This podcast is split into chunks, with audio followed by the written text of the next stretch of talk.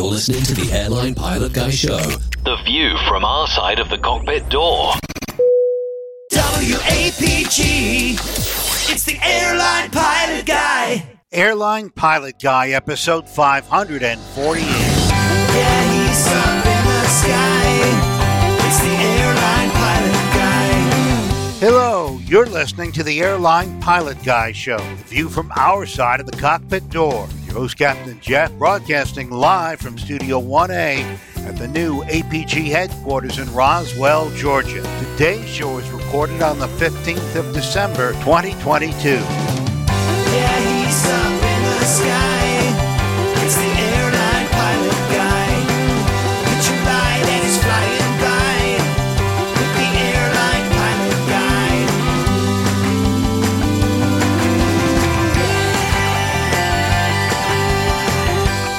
Today's episode, a controller's mistake in Australia could have caused a runway collision. An industry first for Alaska Airlines. More news, your feedback, and today's plane tale, the 12 crashes of Christmas. So get all settled in. Tray tables and seat backs in the upright and locked positions. Electronic devices powered on. I'm Radio Roger. Flight 548 is ready to push back. Thank you, Radio Roger. He's an award winning TV and radio reporter, currently at the number one all news station in the nation. 1010 wins on 92.3 FM in New York City! Welcome to the Airline Pilot Guy Show. It's an aviation podcast covering the latest in aviation news and answering your great feedback. I'm Captain Jeff, a pilot at a major legacy airline based in Atlanta, Georgia. And joining us today from his studio, in Hartford, Hereford, and Hampshire. Professional photographer, former RAF, RAAF fighter pilot, retired Airbus A330, A340 captain for Virgin Atlantic Airways. It's Captain Nick. Uh, you forgot to mention my other part time job uh, that happens on the 25th of December, Jeff. So, Oh, I thought I was can I covered by a non disclosure agreement. Sorry. okay. You can talk well, about the that elves later. might the elves might make you a visit. Yeah. So. All right. Well, uh, we're also joined by. Well, he's not in the air capital. He's in Dayton, Ohio. Low and slow pilot, old airplane enthusiast, and engineer in the aerospace and defense industry. It's Nick Camacho. yeah, uh, I'm glad I was able to catch everyone and uh, just yeah, hopping around uh, aviation heritage sites, I guess these days. Yeah, got to be careful what you say though about like first and flight and stuff. You know, Steph's not here, but that's when true. she does arrive, she'll be very sensitive to that. And also from her studio in Toronto, Ontario, Canada, retired financier and aviation enthusiast, spreadsheet master, and our producer, it's Liz Piper. Hello, everyone, from a stormy Toronto. Hello, hello. Great to see you, Liz. And also from his studio in Southern California, a pilot on the Airbus A320 family of aircraft for a U.S. legacy airline, which he calls Legacy Airlines, host and creator of the Squawk Ident Aviation Podcast. It's Tony Charvella, aka Aviator Tony. Hi, everyone. It's such a pleasure to be here. Great to have you with us, Tony. And we're going to learn more about you and your show after we take a little bit of a break. But in the meantime, I think it's now time for the news.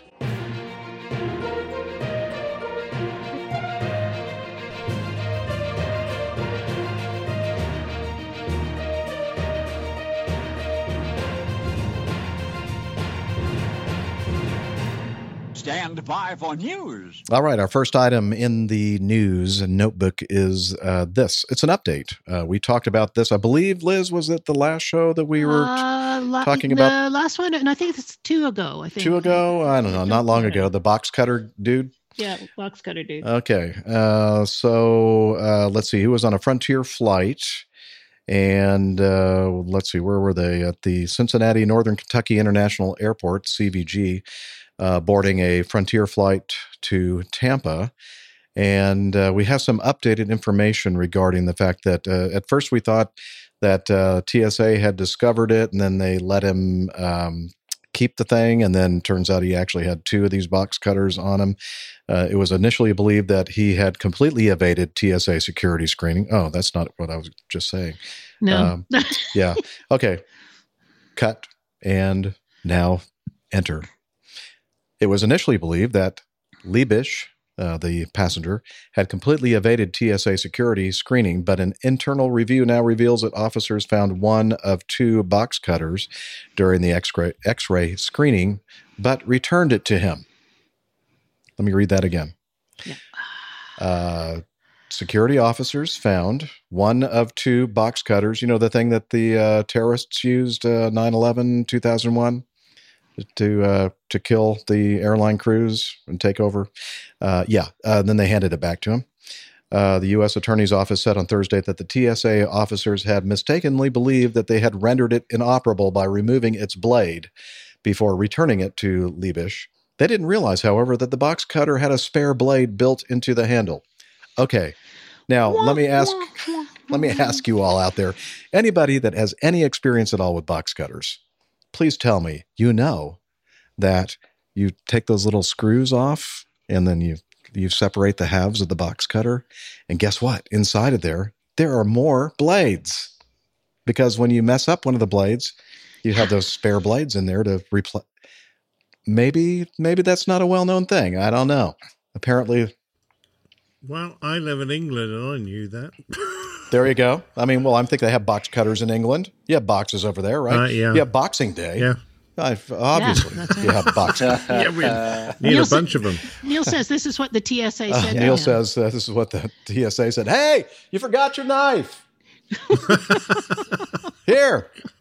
Uh, spokesperson for the TSA confirmed that the box cutter should not have been returned to the passenger and that it should have either been abandoned or checked into his hold luggage. A search of his hand luggage after his arrest also uncovered a second box cutter. Yeah. So, uh, That was an interesting so update. many problems with this particular uh, group of TSA agents. I mean, once you found one, you you then have got to go. Uh, why was this guy trying to get through with a prohibited item? Uh, and you then, certainly if it was me, a captain, uh, trying to get out to my aeroplane, I know very well that every single item that I owned would be now opened and uh, and I would probably be faced with the supervisor, etc., etc. Why should a passenger who's an unknown person uh, get such lax treatment? I just don't understand. No idea. I mean, I I don't know about you guys, but I've been stopped for the most ridiculous things in my past from those little tiny screwdrivers for your sunglasses or your glasses that you want to keep with you in case, you know, you need them um, to little nail files and yet a box cutter just oh yeah, go ahead, you can have it back. It's empty. I mean, that's just And the thing it's that insane. blows me away is that that is actually the, the, the actual tool that was used on 9 11. Yeah. And Yeah. Yeah. yeah, Yeah. crazy. Yeah, I, I'm with you. I have I have this little uh, waiter's corkscrew that has this little tiny little hook blade, but it's not even sharp. I mean, it's just like it's to you to, to take the wire, you know, the uh, the the wa- the capsule. What do they call foil. that? The, the yeah, the foil off the uh, wine bottle, and uh, they've taken that away from me. I'm like, well, it's not even sharp, and it's only this long. You know, like yeah. Anyway, Yeah. Absolutely. I mean, I used to regularly fly with my because I'm I'm in my bowling shirt because I've just Oh. come back from lawn bowling. I used to fly with a set of lawn bowls with me frequently around the world, and uh, sporting goods um, were considered uh, safe. You're allowed to travel with those in your hand luggage, and uh, I would frequently be pulled up with that, and I go, "Well, they're sporting goods," and somebody once said, "Well, you could." Hit the captain over the head with them. And I just looked at my sleeve serious? and went, I think I am the captain. you might hit your your your own self, in the Self. head with it. Yeah, With Yeah. them, yeah. crazy. Now I, I'm really excited that you're you're doing lawn bowling. You know, in Italy we call it bocce ball. Ah, you, you, you have some strange version. Do you throw them in the air? yeah, so you you- have the little uh, wood ball that's about the size of a ping pong ball, and that's the lead ball. So you throw that out there, and then each player has four larger. I don't know if they're just made out of really hard wood or what they are. They're pretty heavy, and the goal is to whoever has their balls closest to the lead ball gets the points. Is that pretty much what you're doing there as well? No, we roll ours along the grass. I was going to say Or- Nick's always Nick's always talking about how big his balls are. So Yeah, I know. It's quite sizable. It doesn't have anything to do with quite sizable. ball. Yes, absolutely. There ain't no throwing in the Uh, air. that- you- you're talking of the sort of continental version, which is vaguely similar. I'm sure it came from the same roots. Okay. Moving along. yeah, let's move it along. Control room's telling me move it along before this goes way in the wrong Goes direction. off course. Yeah. All right. This next one is from the Aviation Herald. Uh, by the way, I should re- mention the c- clip source for the last article was from Paddle Your Own Canoe, Yeah, yeah. one of yeah. Liz's favorites. Gotta love it. Yep. And uh, this one is from one of my favorites, uh, the uh, Aviation Herald. And Liz loves this one as well. Uh, a Virgin Australia Boeing 737 800 registration Victor Hotel India Whiskey, Quebec, performing flight 855 from Melbourne. Uh, to Sydney was on final approach to Sydney's runway 25 when the crew was cleared to land with the remark that an A380 was in position on runway 34 left but was holding. The aircraft landed safely. After rolling through the intersection of runway 25 with runway 34 left, the Airbus A380 received takeoff clearance. So far, so good. The Boeing vacated the runway, contacted ground, and began taxiing towards the apron, which involved crossing runway 34 left. Ground issued a clearance to cross runway 34 left. However, the Boeing crew saw the A380 still on their departure roll. They were on their takeoff roll and queried ground about the crossing clearance. And then ground then instructed them to hold position. The crew stopped clear of runway 34 left. A Singapore Airlines Airbus A380 800 registration 9 Victor Sierra Kilo, Quebec, performing flight 222 uh, from Sydney to Singapore was accelerating for takeoff. Uh, they were cleared for takeoff in 3 4 left. They were about to rotate when the aircraft passed the intersection with the taxiway that the Boeing was on. The Australian TSB reported that the Airbus A380 was on its initial climb as it passed through the taxiway intersection with the Boeing 737 about 300 meters from the 3 4 left holding point. Uh, the Australian Transport Safety Bureau is investigating an air traffic control error that occurred at Sydney on 14 November involving a ta- okay so we just went over that. So basically the the system worked as far as well I mean there was a there was a problem. There was a uh, there was an error made. It was trapped though and mitigated by the crew who had received clearance to cross the runway but they were looking out their windows and seeing if their if the runway really was clear and then they saw that big 380 you know barreling down the runway and thought hmm are you sure Doesn't look good. yeah, that doesn't look like uh, that would be good for our health if we continued. Uh, now, it t- turns out that I guess maybe by the time that the 380 had crossed over them, it would have been in the air a couple hundred feet or something. But still, it was a major error, and the um, the crews trapped the error uh, as they should. So it was a it was a happy ending because people were paying attention. Yeah, hats off to the Boeing crew. Uh, so it's nice to see people are still d- doing it because, uh, you know, clearance is not a guarantee that someone hasn't made a mistake. And, uh, you know, you, we used to be absolutely pedantic about it. And what's more, we both, both pilots would check left and right and we would confirm that we've both heard and received the clearance and that the runway is clear. And then it's the safest way to do it. That way you don't get dreadful mistakes. Yeah. Um, now, Tony, you uh, probably fly out of Los Angeles International quite a bit. Yes, I do. And uh, do they have the uh, the runway status indicator lights um, on those runways there?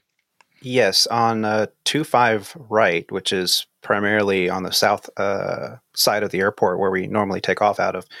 Uh, we do have those. Um, when everything is working proper appropriately, in which I believe those uh, status lights are not controlled by a controller; they're all automatic. So it is a, definitely a good way to prevent such things as happening as a runway incursion or, or you know having a conflict like that. Um, a lot of airports that we fly into are putting those in um, around the country, and sometimes it can be a little annoying uh, because when if you can visually see downrange and you see an aircraft just about to enter the runway threshold, uh, those lights sometimes don't come on until maybe that nose is crossed into the runway plane, and then as the airplane is leaving the runway, they turn off before the entire airplane has come off. And I, that might be because of the programming they have with the lights to that they have some kind of expectation that by the time you were to take off, they would be clear. Um, so there's there's a little bit of a kind of a, a visual discrepancy between when those lights come on and off and when the airplane is in fact uh, your conflict is on the runway plane. Um, and, and, that takes a little bit getting used to.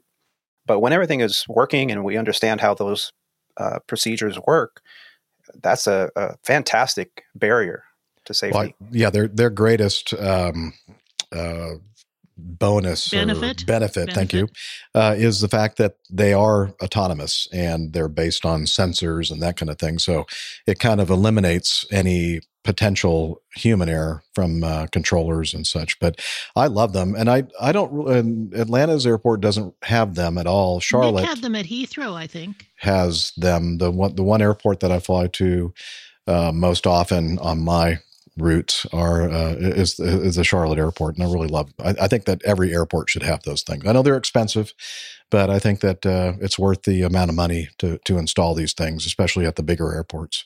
What'd you say, Liz? I think Nick had them at Heathrow. At Heathrow? at Heathrow? Yeah, did Heathrow have those uh, runway status uh, indicator lights, uh, Nick? Uh, not when I was operating oh, from there. Where they've had them fitted bad. since, I'm not yeah. sure. My I think what you're sorry. thinking about, Liz, maybe are the uh, follow the greens or the taxiway lighting oh, system. maybe so. Yep. Yeah. Sorry, probably so. Okay.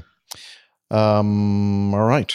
Uh, anything else to be said about the incident here? I mean, it was a it was a luckily or fortunately for everyone involved, it was uh, it worked out because people were, you know, cap- capturing or trapping the errors. Uh, so I think uh, we can move on to the next item, which is uh, from news.alaskaair.com. Okay, so Alaska Airlines is uh, becomes the first U.S. airline to launch electronic bag tag program. So be careful when you're walking by the Alaska counter. They're launching these things, and they might, you might get hit in the head. Uh, Alaska is partnering with Dutch company BagTag on the electronic Bagtag program. The devices are equipped with durable screens that have been tested to withstand being run over by a luggage cart and are affixed to baggage just like any other bag tag using an industrial strength plastic zip tie. Today, we're announcing this is Alaska uh, that we will become the first U.S. airline to launch an electronic bag tag program later this year. Uh, they allow guests to skip the step of printing traditional bag tags at the airport. Travelers will be able to activate the devices from anywhere, their home, office, or even car, up to 24 hours before their flight through the uh, through our mobile app. This technology allows our guests to tag their own bags in just seconds and makes the entire check in process almost all off airport.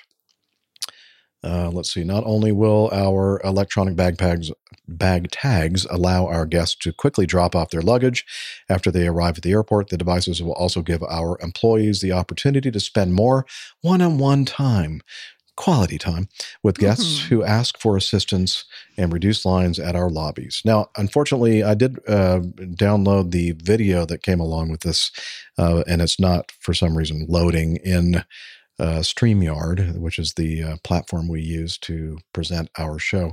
But honestly, I was going to say I watched this video, and it didn't look to me like there was.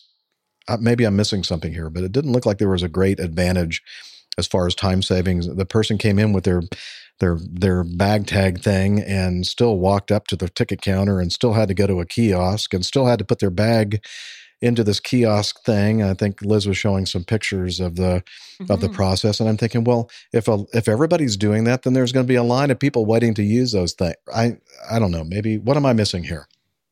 Am I missing something? Well, you know, you saw that uh, they launched it at San Jose International Airport, which happens to be the Silicon Valley international airport of choice there in, in the Bay Area. So it's not surprising that they would have this kind of technology uh, being tried out in an airport that is really the main hub for tech companies around the world. The the article went on to say that they were going to cut the check-in bag time by 40%, which means it cuts it by a whopping 4 minutes. So you're saving 4 minutes. That just seems like a kind of a waste of money and resources to I don't know. Maybe it is the way the future. I think but- Steph would love to save an extra four minutes that mm-hmm. she could pitch up four minutes later. That would be her ideal. Yeah, She present. doesn't check any bags. Instead of leaving 10 minutes before her flight, she could leave six minutes before her flight. Exactly. She doesn't Exactly. check her yeah. bags. But Yeah, what if the right. lady or the what if let's just say there's a couple in front of you, maybe an elderly couple, and they barely can use their phone appropriately, let alone figure out how to electronically code a bag tag and put it on their tag themselves. They're going to need extra assistance. So, you know, some airlines out there, we recently uh, saw articles that they're getting rid of their call center, their customer service call center people can you know rebook and book everything online and through an app or on their phone so if a flight gets delayed or canceled they can just take a look on their phone to see what flight they got moved to there's no one to talk to anymore on a particular low cost carrier which i don't think we should talk Oh, yeah, about go ahead, without say it. a source but um but but these kind of things though they sound good for a young business perspective for a young crowd that is tech savvy what happens when Mima is trying to check in her bag and she can't figure it out. It might Yeah. be a problem. Yeah, I, I had a perfect example of that a couple weeks ago when I flew out to California because I flew out with my dad. We flew out together. And uh, I do everything on my phone, right? I check in before I get to the airport. Uh, if I have to check a bag, I still have to go up to the kiosk, but uh, I have all my boarding passes and everything on my phone. And my dad is the complete opposite. Um, you know, uh, I'm kind of with you, Tony. Like, if my dad had to be dependent on his phone, um, he could figure it out eventually, but it wouldn't always happen in a timely manner. So Yeah. I would also be worried about the, the durability of them. I know they said that, that they are um, capable of being run over by a luggage cart, which I, I realize is a significant um, a, a significant test, but it just seems like you know with them being moved around on the ramp in rain and snow and um, consistently being tossed. I would just be curious what kind of the backup plan is if one of those things were to malfunction. Like, Yeah. I'm thinking the baggage cart runs over the thing, and the only thing that's left is the stupid tag and a handle. Probably. Yeah. I- I'm just curious. Uh, how do they get that barcode and your destination uh, to display? Because that to me looks like something you insert, or is that a, a screen? Well, they say it's, It's a a screen. screen. They said it's a screen, and then yeah, like the s- picture, Liz, if you can show the picture of her at the kiosk, holding her phone underneath, and and I, I think the in the video they showed somebody putting their um, their phone, their cell phone, right up Against against the this tag. screen of the bag tag thing, and there's some Yeah, like so uh, some kind of might be a like a chip. Bluetooth or something. Yeah, or like a what do they call that? The the little the the card. that- QR code. No, it's like the the thing that uh, when you use for Apple Pay or Android Pay, the little chip that's in there. I forgot what they call the chip. Um, Yeah, near field transmission Yeah. or NFT. NFT. That's it. Yep. I think that's what's used in So this thing. that, that that that screen comes on so that the uh, scanners in the baggage automated baggage system can identify. So when do they turn off, or do they just stay on all the time? Don't know. Maybe they. So how long do the forever. That'd be batteries another- last? That would be another question, right? The batteries.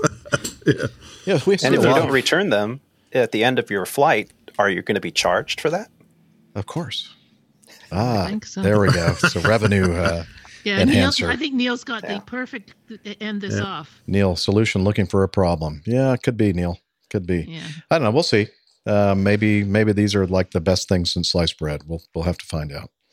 Uh, Okay, we'll skip the next we're going to skip the next Steph's- one because Steph isn't here with us yet, and uh, but she is making progress, and she has is listening to the show because she's actually made some comments here in the uh, live She audience. has. All right. Um, E. let's see. This is um, yeah, this is an interesting one. Let me play a little bit of a video in the background while I read the narrative to this one. And uh, here we go. What happened to it? Oh, it's gone. Oh, there it is. Add to stream. Okay, this is playing in the background. Um, That's a funny looking plane just went by there. that was not a plane, Liz. That was Oh, a tractor. or okay, thank you. Uh, uh, Jubba Airways Fokker 50 Juba, registration. Jubba?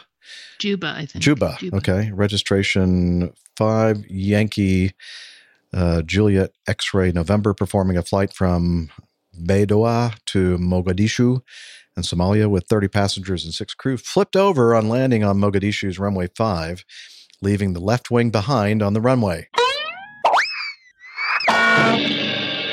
Uh oh. The other wingtip fractured. The wing left behind burst into flames. The occupants were able to evacuate. Three occupants received minor injuries. The aircraft sustained substantial damage beyond repair. Juba Airways confirmed their aircraft suffered an accident while landing in Mogadishu. Uh, all occupants were able to evacuate safely. Somalia's Civil Aviation Authority reported the Juba Airways Fokker 55 Yankee Juliet X-ray November crashed at the beginning of runway 5 at 11:28 local time, so almost noon. Uh, the aircraft carried 36 people. Uh, let's see. Let's see. Oh, on November 17th, 2022, Somalia's Aircraft Accident Investigation Department reported that the aircraft encountered wind shear at low altitude on final approach, after which the crew lost control of the aircraft. The aircraft hit the runway hard and came to a stop on its back. A fire broke out. Three passengers received minor injuries. Okay, so let's look at that. Uh, that uh, it's hard to see because it's not a it's not a great camera uh, and great footage, uh, but uh, you can kind of see it in the uh, background. Um, not not the little tractor thing. Look over there, more to the left. Actually, toward the middle of the screen. It's coming in. It's coming in, and it slams down. Looks to me like it hit the left wing it turns over. um, before any other part of the airplane.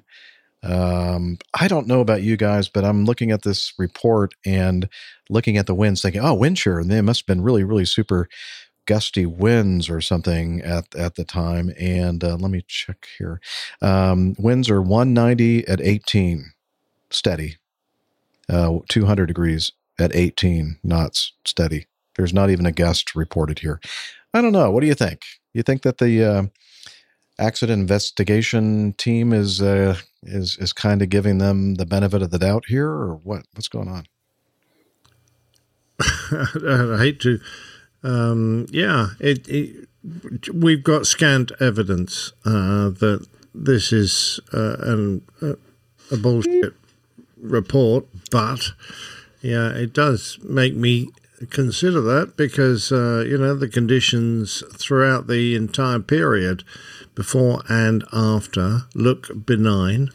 Uh, doesn't mean to say that things can't happen, um, but on the other hand, uh, you know you we, we rely on everyone being honest and open when it comes to accident reports so that we can all learn and we can all you know benefit from uh, the tragedy and and add it to our our little backpack of information that we carry around and that if something like we end up in a similar situation we think right well i i don't want to make the same mistake so i'm going to be a little bit cautious here uh, I, I don't see any justification for them saying it was wind shear, but I, you know we, we weren't there on the ground, so or in the cockpit. So Yeah, this is Yeah. true.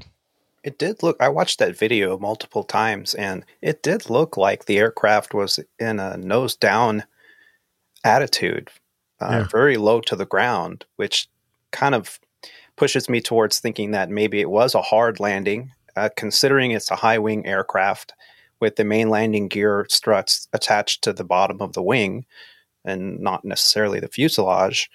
Um, a hard impact could potentially create a wing separation like that, but Mhm.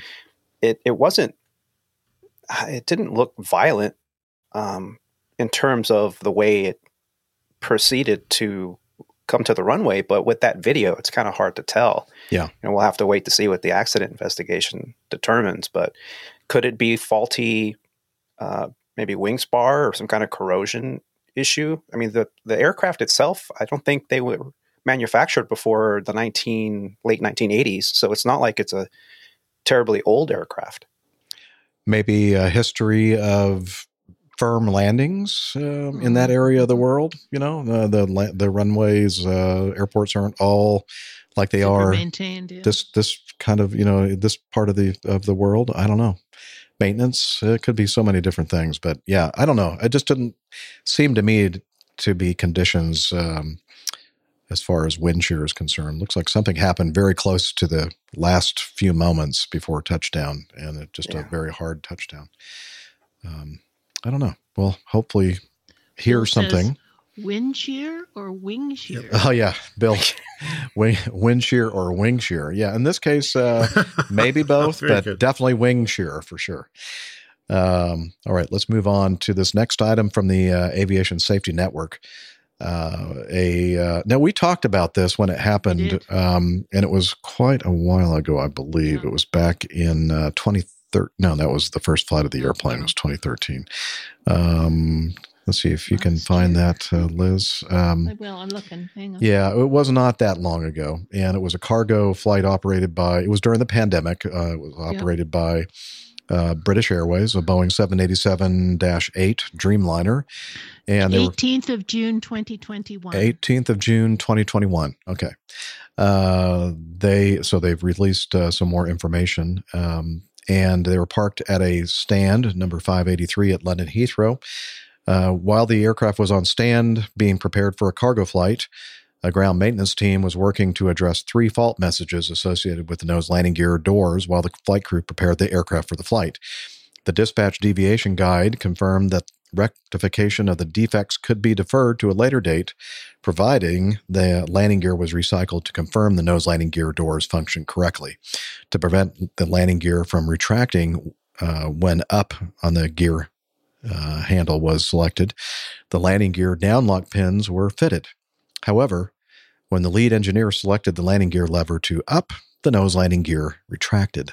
Oops, the aircraft's nose struck the ground, causing significant damage to the lower front section of the aircraft and inflicting minor injuries on the co pilot and one of the cargo loading team. Now, I don't know if the co pilot was in the cockpit or whether it was on the ground, maybe doing a walk around. I'm not sure. Doesn't say. Um, the nose landing gear downlock pin had inadvertently been inserted in the downlock link assembly apex, apex pin bore instead of the downlock pin hole. The design of the aircraft nose landing gear downlock assembly created an opportunity for error when inserting the nose landing gear locking pin, the two holes located so close together that the pin could be inadvertently inserted in the incorrect location. Hmm, I've heard that before uh, service bulletin airworthiness directive was available that would have prevented the accident, but this had not been completed on this particular airframe. Uh, so, uh, yeah, the conclusion is that uh, the nose landing gear retracted because they didn't have the uh, pin in the correct hole. So, That'll do it. Yeah. Anything to add or? God, there's so much innuendo there, people. You I know, know. you're just going to leave. Yeah, I'm going gonna try it. and avoid that. Okay. Uh, when you've got um, Look out, I was just going to say, I'll make my presence known so that Oh, you know that HR is, is Yeah. available and Oh, watching. dear. Okay. Um, but say what you'd like. Sorry. Go ahead. No, no, that's Okay. okay. I don't know what you're talking about. Uh, Sorry, Steph. Uh, yeah, I'm going to say that if you're going to stick your pin in a hole, uh, you've got to make sure it's the right one. Otherwise, uh, you could end up in a lot of trouble. Like Um, HR agrees, actually. That's, uh, Yeah. So true. you know. So true. And uh, if you're going to design holes like that, don't put them so close together. Or more importantly, don't make them the same diameter. So make the hole that you shouldn't stick your pin into so small you can't get it in. Uh, that way you'll pick the right hole. Show title, people. Think just put that to the side. Something to do. Seriously, I mean, uh, you, you don't actually have to do much. Uh, just a, a plastic insert that physically prevents uh, someone from making this mistake. Now, the the the bin line has been around for quite a while now, so it's not like people haven't noticed that this could be a potential problem. Um, and it, it's been the same in the industry. We we've always strived to make sure that people can't do simple mistakes. And uh, you'll notice there is uh, uh, one of the accidents that have come out of the plane tap, someone uh, connecting um, a plug uh, to the wrong plug hole uh, has you know caused the loss of a t- dreadfully expensive airplane. Uh, and uh, why have those two plugs um, able to connect? You don't do that. You make one, make them unique, so there's no possible way you can accidentally fit the wrong plug in the wrong plug hole. Uh, and that's that's how you you know avert these things. And we've known that for years. So how on earth we're getting modern airliners being built that still have these basic design flaws in? I'm I'm going scratching my head, going, come on, guys, we know we know better than this. And apparently, this um, this particular what do they call it? it wasn't an AD, but a, a service bulletin, and it was an airworthiness directive. Uh, So both the service bulletin and airworthiness directive was available that would have prevented the accident. It's just, I guess they get Nick. Uh, When they get C, around to it. they give you a, like a time frame to Yeah. make these corrections, and you know, time is money, and you know, you don't Yeah. blame the airline for waiting as long as they can to install whatever they need to install to prevent something from this happening. And usually it works out just fine, but then you'll have a situation like this where they thought, hmm, Yeah. maybe we I should mean- have taken the time. Well, when a nose wheel collapses, you, you it's so easy to kill people because there are people underneath the airplane all the time, uh, and uh, you know that that came so close to um, you know ending lives, and that's when you go, well, let's, let's not stop messing about, guys. Let's get this fixed. Well, speaking of prolonging lives, maintaining lives, unless you have more to say about that particular story that we just ended, No, I think that maybe you should go right on into uh, Going item D. here. Yeah. you just want me to read some of these names. Yes. Okay. Get your bell ready. This is the one you alluded to saving for me, and I think you saved it the last episode as well. Yeah, we We did. So thank you. Yep. Um, this is from oh, paddle your own Kanoo. Look at Hmm. that. Uh, title is Doctor miraculously saves life of passenger who had two cardiac arrests during long haul flight, exhausting all medicines on board. Uh, so this was a consultant medical doctor at the University Hospitals of Leicester, and uh, this happened on a long haul flight from London Heathrow to Mumbai earlier this month. Doctor, with my apologies to this this doctor, Vishwaraj Vemala, Nailed it. nailed it. A specialist in liver disease was traveling with his mother on board Air India flight AI 128 on 12th November when the cabin crew called for a doctor to come forward after a 43 year old man with no pre existing medical concerns suddenly collapsed. Sorry, I don't know if you can hear the fan on my computer. It's very noisy Yeah, to me yeah, right now. yeah. Ah, I'm hoping sorry. that's a nice breeze on you right now. It's not. It points No. the other direction. Oh, okay. Uh, it's ju- there we go. Okay. Uh, the the NHS doctor jumped into action and took the lead for the cabin crew after initial resuscitation measure, measures failed to have any effect on the seriously ill passenger. The ideal course of action would have, would be to get the plane onto the ground at the earliest opportunity so that the passenger could be whisked to a fully equipped hospital. But despite the fact that the Boeing 787 Dreamliner was flying over a populated land area, this wasn't an easy option. By the point the passenger had suffered a cardiac arrest aboard the eight and a half hour flight, the Indian registered aircraft was already flying over Pakistan, posing obvious diplomatic issues. Dr. Vemala says he requested an emergency medical diversion to Karachi in Pakistan, but the request first had to be passed through the High Commission. And during this lengthy process, the passenger's condition stabilized, so they decided to carry on to Mumbai. Unfortunately, an hour later, the passenger's condition deteriorated and he suffered a second cardiac arrest. For a moment, I thought I lost him, Dr. Vemala wrote in a Facebook post. Thankfully, there was a defibrillator on board and an emergency medical kit full of medicine for use by trained medical professionals. Dr. Vemala praised the cabin crew who acted as nurses, runners, and communicators while he worked to stabilize the patient. The flight nearly diverted to the Indian city of Ahmedabad, although it actually made it all the way to Mumbai, where medical responders were standing by to meet the plane. By this point, Dr. Vemala says all the emergency medicines on board the aircraft had been exhausted, but the patient had been stabilized. This was indeed a moment that I will remember for the rest of my life. exclamation point times three. I am amazed that in the most hostile environment, people from various backgrounds came to come together, forming a team with just one motive in mind to save a young life, Dr. Vemala wrote. They, meaning the cabin crew, took up roles which were so unfamiliar to what they are actually used to. There was a celebratory huddle by the whole team on touchdown. There was a standing ovation on final touchdown with the whole Air India team and all passengers. And while Dr. Vemala was there to look after the seriously ill passenger, luckily his mother was there to look out for her son. Dr. Vemala Vemala said that after tending to the passenger for more than four hours on the flight, his mother was concerned he hadn't managed to get any sleep or food. Yeah, it's too bad that uh, five minutes after they uh, got him off the airplane, he died. No, I'm just kidding. It's not true. uh, it sounds like it was a it sounds like it was a positive outcome all around. So that's that's if incredible. he died, and- it's probably because they put every single emergency um, too many too many pump full of- medication pump full of into him epinephrine and lidocaine and amiodarone and atropine, just Yeah, all of the medications say we got. Just just They're go, anything go with like all us. of them. They have a bunch of you know the the uh, automated the AED doesn't all tell you exactly emergency what type medicines of, uh, on board have been exhausted.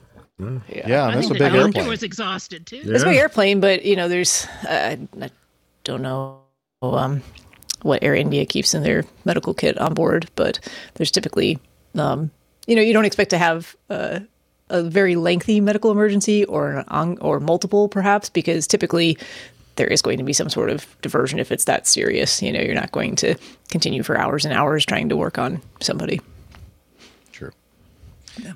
True. Excellent. Well, I'm glad we had our Happy doctor on board. It was a happy ending. Absolutely. And, uh, Mhm. Good thing we have And those. yeah, definitely a challenging uh, environment, and sounds like uh, everybody that was there really, you know, did what they could. Yeah, absolutely. All right, let's move on to item G. Now, we did talk about this shortly after it happened. It's uh, a flight, uh, let's see, Republic, it was from Aviation Herald. Uh, Republic uh, E175 uh, at Atlanta on November 6th of 2019 had a trim runaway, severe control problems, stalling situation. And uh, remember, we we were talking about this, thinking like, what in the heck was going on here? I mean, this they really struggled to get this airplane under control, and they almost crashed uh, before they finally uh, were able to uh, get it under control and land on uh, runway 10 in Atlanta. Uh, on the 18th of November 2022, the NTSB released their factual report along with the investigation docket. The NTSB stated that the crew had been flying two sectors prior to the occurrence sector. The first sector was flown by the captain, the second by the first officer, so they're taking turns. Uh, during the first sector, the captain received a pitch trim switch one fail message. After landing, the captain wrote the message up. According to flight crew members, maintenance personnel at LaGuardia initially advised that they would change the pitch trim switch on the captain's yoke to resolve the EICAS message, and that it would take about 20 minutes to obtain the part. The maintenance personnel reported that they had partially removed the switch before deciding to defer the maintenance per the minimum equipment list, the MEL.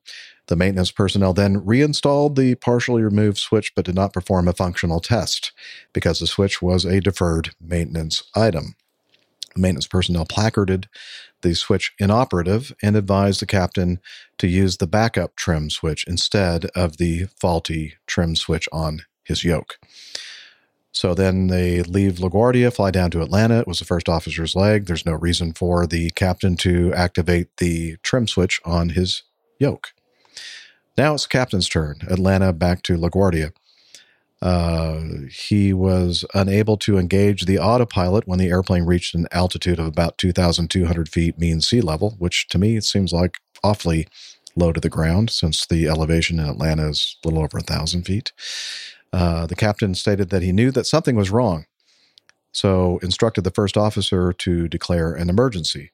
ATC communication showed that um, the emergency was declared. The controller confirmed that the airplane needed to return to the airport and provided instructions to the flight crew to enter the downwind leg for runway 10. The captain thought that the pitch trim run that a pitch trim runaway was occurring.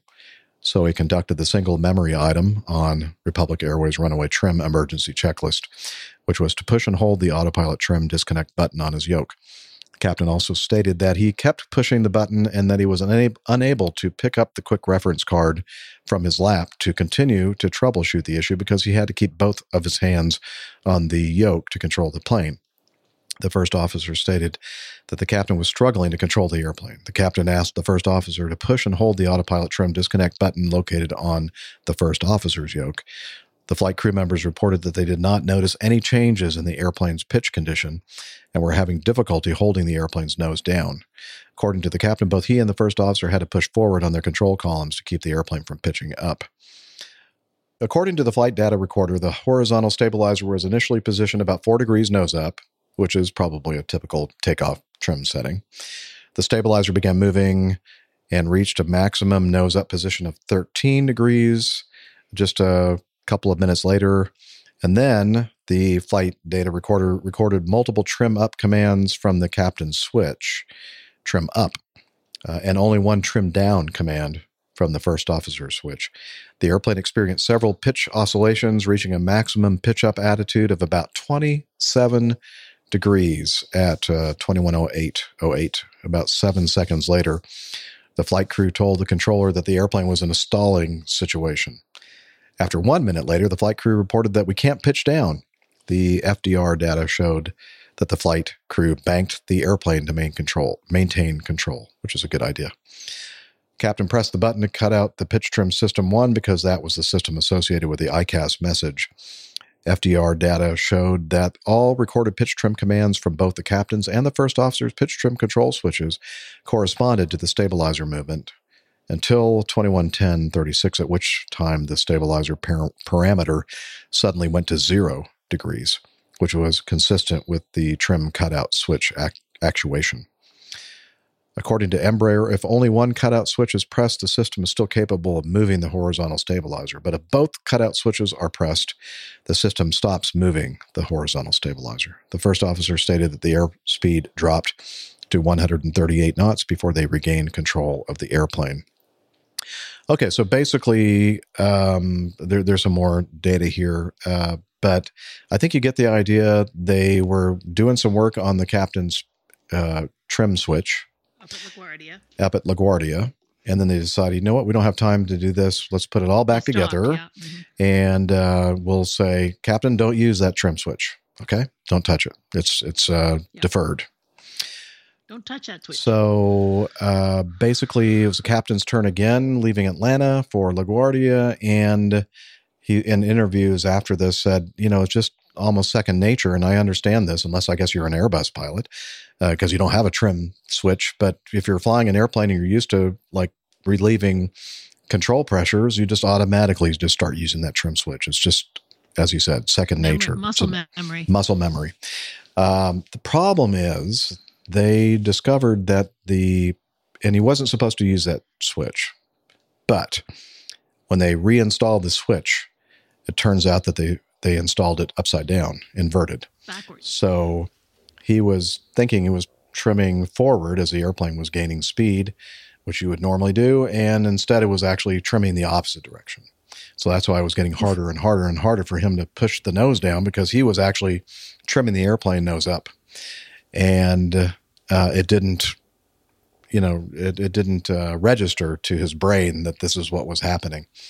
Um, I think that it, there was a time during all of this that the first officer took control, and I think actually regained control of the airplane. Um, and at that point, I would have said, "Okay, you have the airplane; it's all yours."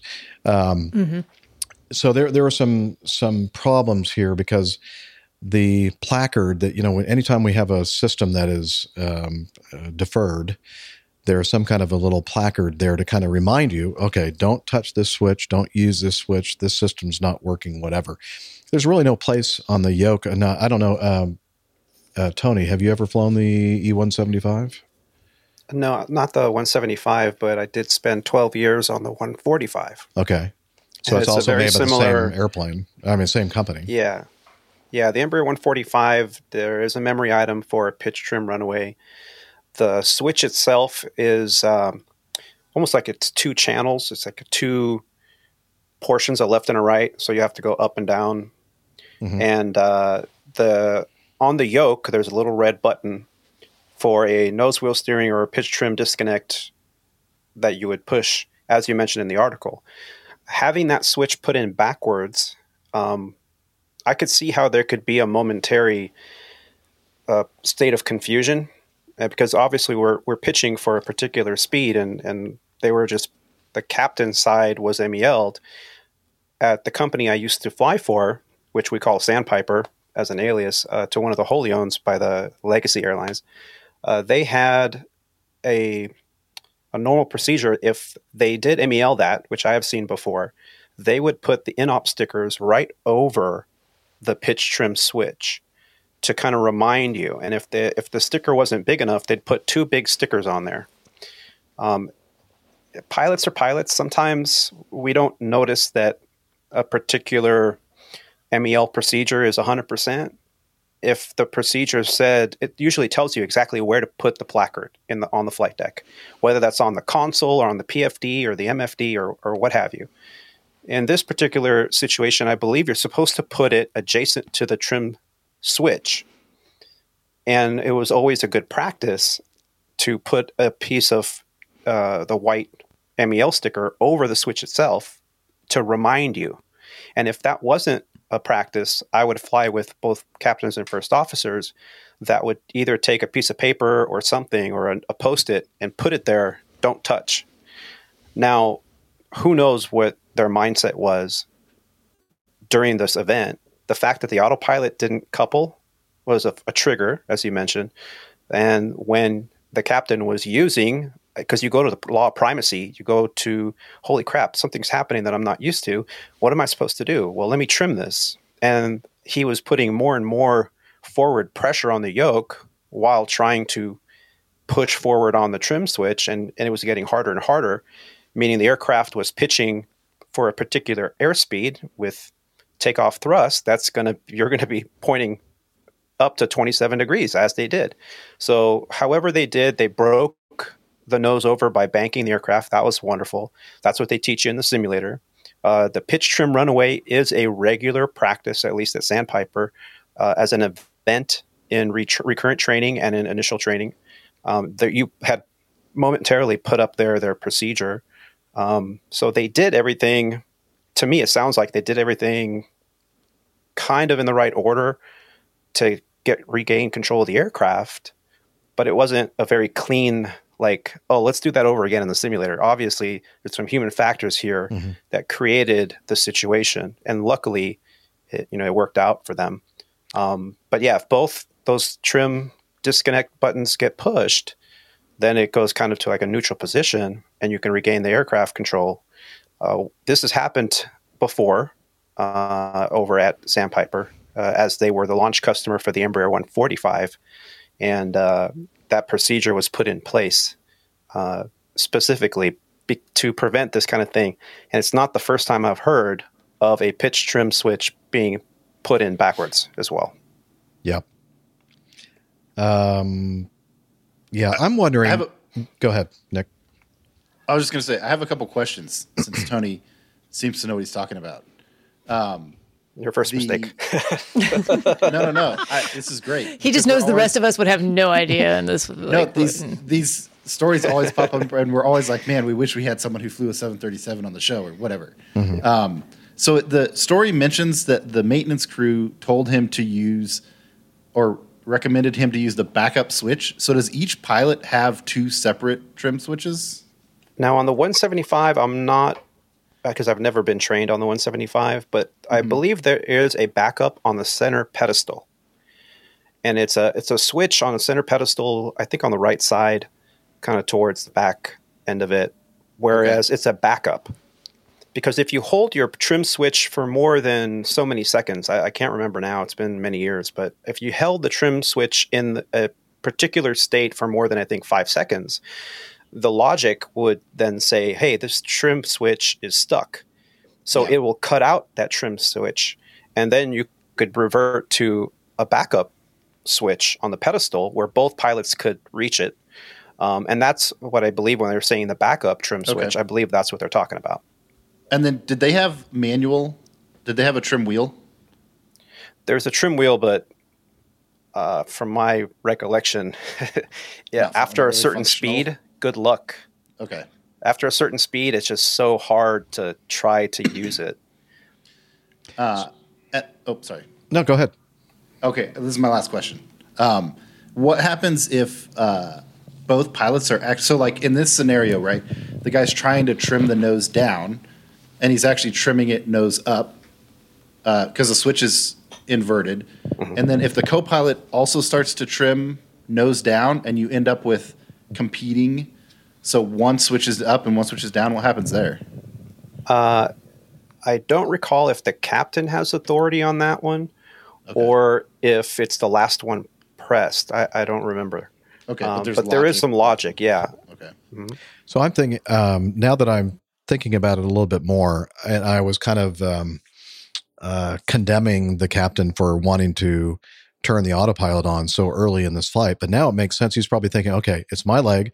I can fly it as long as I have the autopilot going because I don't have that pitch trim, the primary pitch trim switch working. So as long as I hook up the autopilot, it's going to be just fine. But for some reason, the autopilot wouldn't connect. So now he's kind of reverting to the manual flying mode that he's used to, forgetting that the switch that he's activating is not supposed to be used. And of course, who would have thought that the maintenance people would have installed it upside down? And by the way, that's happened several times according to this report. Um, so I can understand the confusion and everything else. And I'm wondering, maybe in hindsight, he's thinking, you know, maybe I should just have said to the first officer, you know, I know we you just flew down from LaGuardia, but can you fly us back? Because everything is working on your side, you know? Uh, I, I I would bet that there that's probably something that uh, he was thinking that he wish he had done, but uh, Yeah, I agree, hundred percent. A couple of comments just on a on a theme. We've just talked about uh, putting a nose wheel um, pin in the wrong hole because it could be put in in the wrong place, and the two holes were very close. Uh, why is are we inventing switches that are dependent on being orientated correctly, not made with symmetrical housing, so that you physically can't put that switch in upside down? Why are designers forgetting fundamental, simple fundamental um, factors like that that stops engineers from accidentally putting things in the wrong way. That- it- it's just lessons that we should have learned, or we have learned over Yeah, decades, that's called and we're that's forgetting. called poka-yoke. That's a a uh, design practice or whatever that the the Japanese invented. It was kind of um, it was kind of accepted along with uh, like kaizen and continuous improvement, and there were a number of. Uh, uh, I would say I don't know if revolutionary is the right word, but you know, after World War II, like ways that the Japanese got very good at making very good things very fast, and that was one of the things they used was poka-yoke, which is like you've got to make it as simple as possible. Um, you know, so it's you don't have parts that have symmetric patterns, so you can flip them around. Yeah. You don't have parts with different different um, functioning items that are the same size, so like a bolt and a pin and and stuff like that is all what you're sim, similar vein of what you're talking about, Nick. This reminds me of that uh, incident that we talked about in Portugal, where an airplane was going in for some major flight control re-rigging, and uh, I think it was an E195. Yes, yes, yes, yes, and yes. the cables were put in backwards, Backwards, yeah. and so when they took off, everything was like the opposite of the way it was supposed to be. And again, it was one of those situations that you d- were just talking about here, where it, it was possible to do that, and it should have been designed so that there's no way you could possibly put the wrong cable in the wrong slot because that would be disastrous. And I don't know, it was a miracle that they were able to control the airplane and get it on the ground. Yeah, and here's a, another similar one happened recently. There's a so the Diamond makes a multi-engine airplane called the DA62, and it has electronic ignition and electronic engine controllers. So it's got the main airplane battery, and then it, each engine has an independent airplane battery. And uh, one of them failed a few years ago, so the FAA put out an AD that said that's not sufficient enough for us. You need to add another secondary backup battery to each- engine. And uh, so that airplane now had five separate batteries to power various engine aspects of it. Well, here I think in October, um, somebody miswired one of those backup batteries, and I think it's just like spade terminals on the battery, and they just got them swapped, and it went through the system and blew a bunch of fuses and took down the entire the secondary backup battery, took down the entire system, and the airplane landed off off airport because both engines shut down. Oh, good lord. Wow. Seemed like a good idea at the time. Yeah. Yeah. Well, Neil has mentioned uh, in the chat room that even color coding might work, as you'll discover from the accident I talk about uh, in a little while. They were color coded, but the engineers still managed to uh, connect the wrong plug to the wrong plug. Despite the fact that there was a color coding system. So you just have to make them different sizes so they physically can't do that. Right. Uh, that's the only real way to make sure it doesn't happen. Whenever possible, humans will continue to do human things. Yep. Yeah. Because that's Yeah. what we do best. Mm-hmm.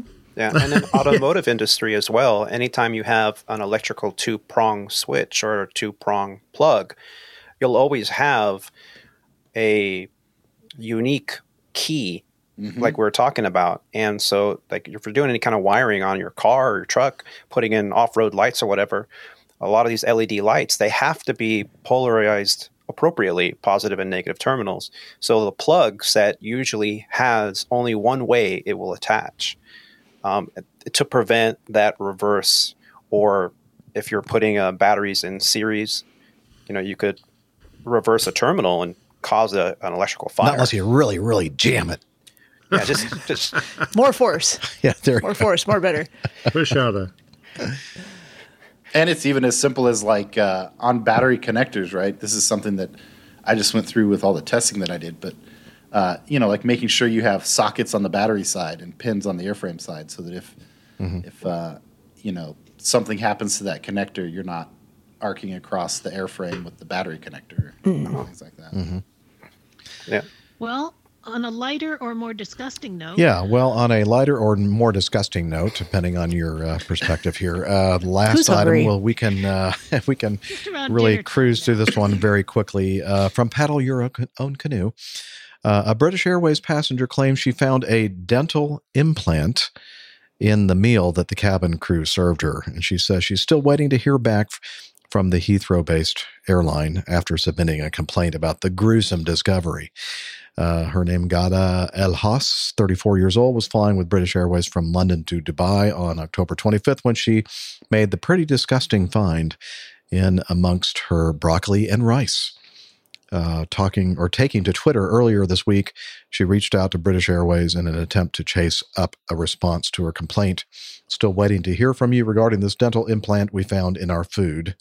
We have all of our teeth. It's not ours, uh, she continued. This is appalling. I also can't get through to anyone from your call center. Yeah, good luck with that.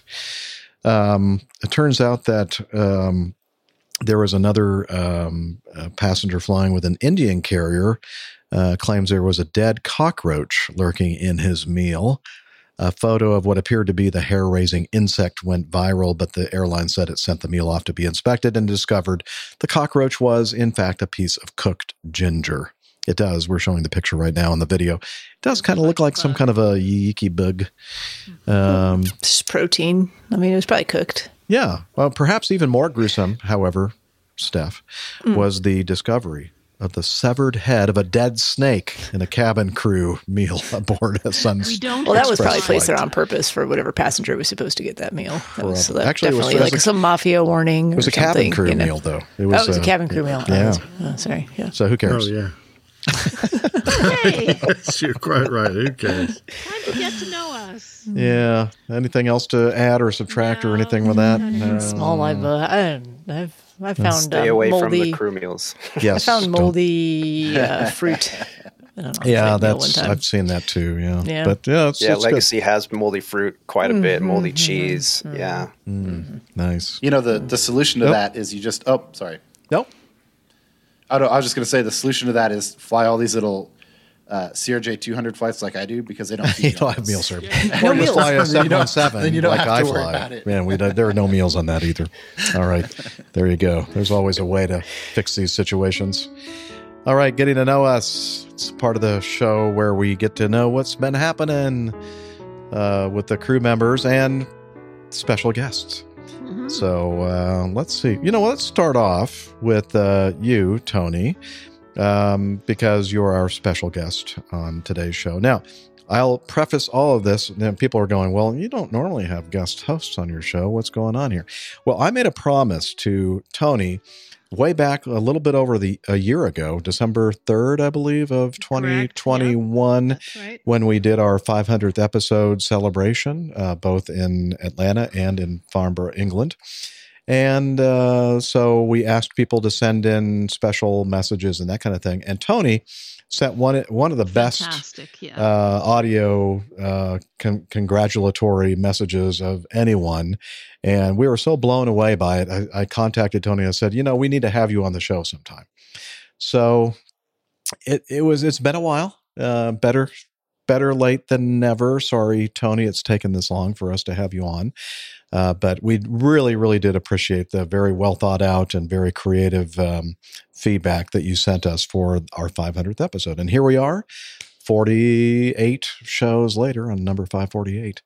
And uh, here you are. And so, Tony, uh, if you remember that audio feedback that he sent, it was very, very, as I said, polished and creative and professional sounding. And that is because he also is a host of an aviation podcast entitled the Squawk Ident podcast. And so tell us about that. Tell us a little bit about you, Tony.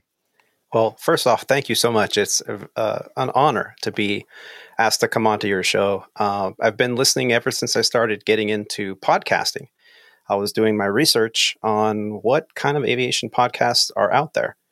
Um, I'm, you know, clearly a, a pilot that I've been flying for about 20 years now on a flight line, and I made it to the top of the pyramid. I got a job at a legacy carrier. I got the base that I wanted, the airplane that I wanted, and I was going to work. And I thought, well, here I am. What now is what? there? right? um, I have a, a little bit of a background in the arts. I have a, a degree in film production that I achieved in 1998 from San Francisco State, and I never really did much with it. I kind of migrated from one career to another, and when I finally settled on an aviation career, I put all my eggs in one basket and you know moved forward. And I was very fortunate. Uh, my career, I've never been furloughed, knock on wood, um, but it's been very lucrative for me. And some of my friends and family, they would always love to hear the stories about what we do. I mean, we've all, all of us that are in even the GA community, all the way up through you know mainline carriers in the airline industry, we all always get asked questions about that mysterious magic that happens when we fly. And I'd like to think I, I'm a relatively good storyteller. And a friend of mine said, you know, you should you should probably do a podcast about aviation. And I really didn't think that was a smart idea. Uh, I know that a lot of uh, major airlines have social media policies with their employees that they don't want them to go out and say something maybe negative about their company. And so I thought it might be a little dangerous. So I did a little bit of homework and I that's how I stumbled across APG. And yeah, I quickly came down with the syndrome and uh, but i really enjoy the format i listen to many podcasts out there it took me about three months of really doing my due diligence and finding out what was involved and i decided hey i could do this so amazon uh, ordered a, a cheap microphone and i had a laptop i thought i could do this and uh, those first couple episodes were pretty embarrassing. I I tell people don't listen to the first five. but you know, I continue to listen to your show and some of the other shows out there. I know uh, Jeff and I uh, both listen to the, the Podfather, um, and uh, these shows really kind of set the tone of what I wanted to get out there, which is really to tell people and ex- and express how this journey is different for everyone. Uh, we have pilots out there. You know, sometimes you fly with a pilot two or three times in the course of your career, and you know you'll you'll hear what they did before flying at this carrier, or you'll hear what they do in their spare time, or you'll hear about the family and the children. But you never really dive into the uniqueness because most people are pretty modest, at least I've found. And to hear these stories about some of these pilots I've flown with, like uh, generals, I've flown with B 2 pilots, uh, I flew with a pilot that was involved with Skunk, Skunk Works. Um, just amazing stories. And at the beginning of this whole podcast journey that started in 2019 for me, uh, I just was asking everyone I was flying with, "Hey, you want to be on a podcast? let me let me record you." Uh, I've got a lot of thank you, but no thank yous. But those that were willing to sit down with me for an hour or so, um, I just was amazed on what I was hearing. You know, the uniqueness of everyone's story, and the feedback I was receiving was very positive. And here we are now, getting ready to go into season five of the Squawk Ident podcast. I have uh, grown my co-hosts from one or two of my friends to now uh, four additional co-hosts. And whenever the schedules work out we can get everybody on the show. And and i really do feel proud of this baby that i've that i've seen grow. And uh, you know the the whole point is to keep it positive to explain what we do and uh, kind of bringing it all back to why I wanted to do it was uh, when I got into aviation, I didn't come from an aviation background. So I my knowledge came with the person next to me at the flight school or my flight instructor. I thought they were, you know, flying gods, right? Oh, this is how, how do you get into airlines? As if they knew, right? and as I progressed in my journey, uh, I was able to fulfill some pretty significant roles, all those bullet points on your resume that I always talk about. Uh, I was able to put another bullet point every few years on my resume, and I didn't want the next generation to feel the way I felt, kind of so curious about what to expect, but only having the knowledge of what the books could tell me, or what the flight instructor could tell me, or what my captain could tell me at a regional. Uh, and it, it wasn't until I had real life experiences that I was able to kind of bring it all together. And everything kind of just smoothed out. I got calm with how I fly, how I operate. And I've been very, very blessed to to be here today uh, in a position where I'm flying my dream job. I've got almost 20 years left before I have to retire. That is, if they don't change it to age 90 by then, who knows? Hope not. but, but uh, yeah, that that's how I got into it, and I've you know, it's been a pleasure to send some feedback your way uh, occasionally. I, I find myself listening constantly, especially when I'm driving to the airport. Um, and yeah, asleep? it's it's been absolute pleasure to, yeah, that to is hear dangerous. from you as well. Dangerous to uh, listen to us while you're driving because that could easily you could easily nod off. No, not at all. As a matter of fact, uh, one of the reasons I started listening to podcasts while driving uh, was because I was doing a lot of these red eyes coming back from Hawaii. One of the whole reasons I wanted to get based on the aircraft that I was selected on, which was the Airbus, was because they were doing LA to Hawaii on every island. And a lot of those trips, especially the more junior Hawaii flying, you would fly out in the morning on day one stay there 30 hours and then leave Hawaii around 10 o'clock at night, landing at LAX around 6 o'clock in the morning. And then you got to get in a car and drive through LA traffic another hour to get home. And I tried everything music, rolling the windows down, air conditioning, everything. Yeah. And, you know, you're doing the touch and goes while you're driving and you're like, oh, I got to pull shaking, over. I got to pull over. Shaking your head. It doesn't work. Shake your head and sticking jumping your up head out the window. That doesn't work. Nothing worked. But then when I started listening to a podcast that was engaging, that kept my interest, that was not just some rhythmic thing that was going to put me to sleep, it actually helped quite a bit keep me awake. That's awesome.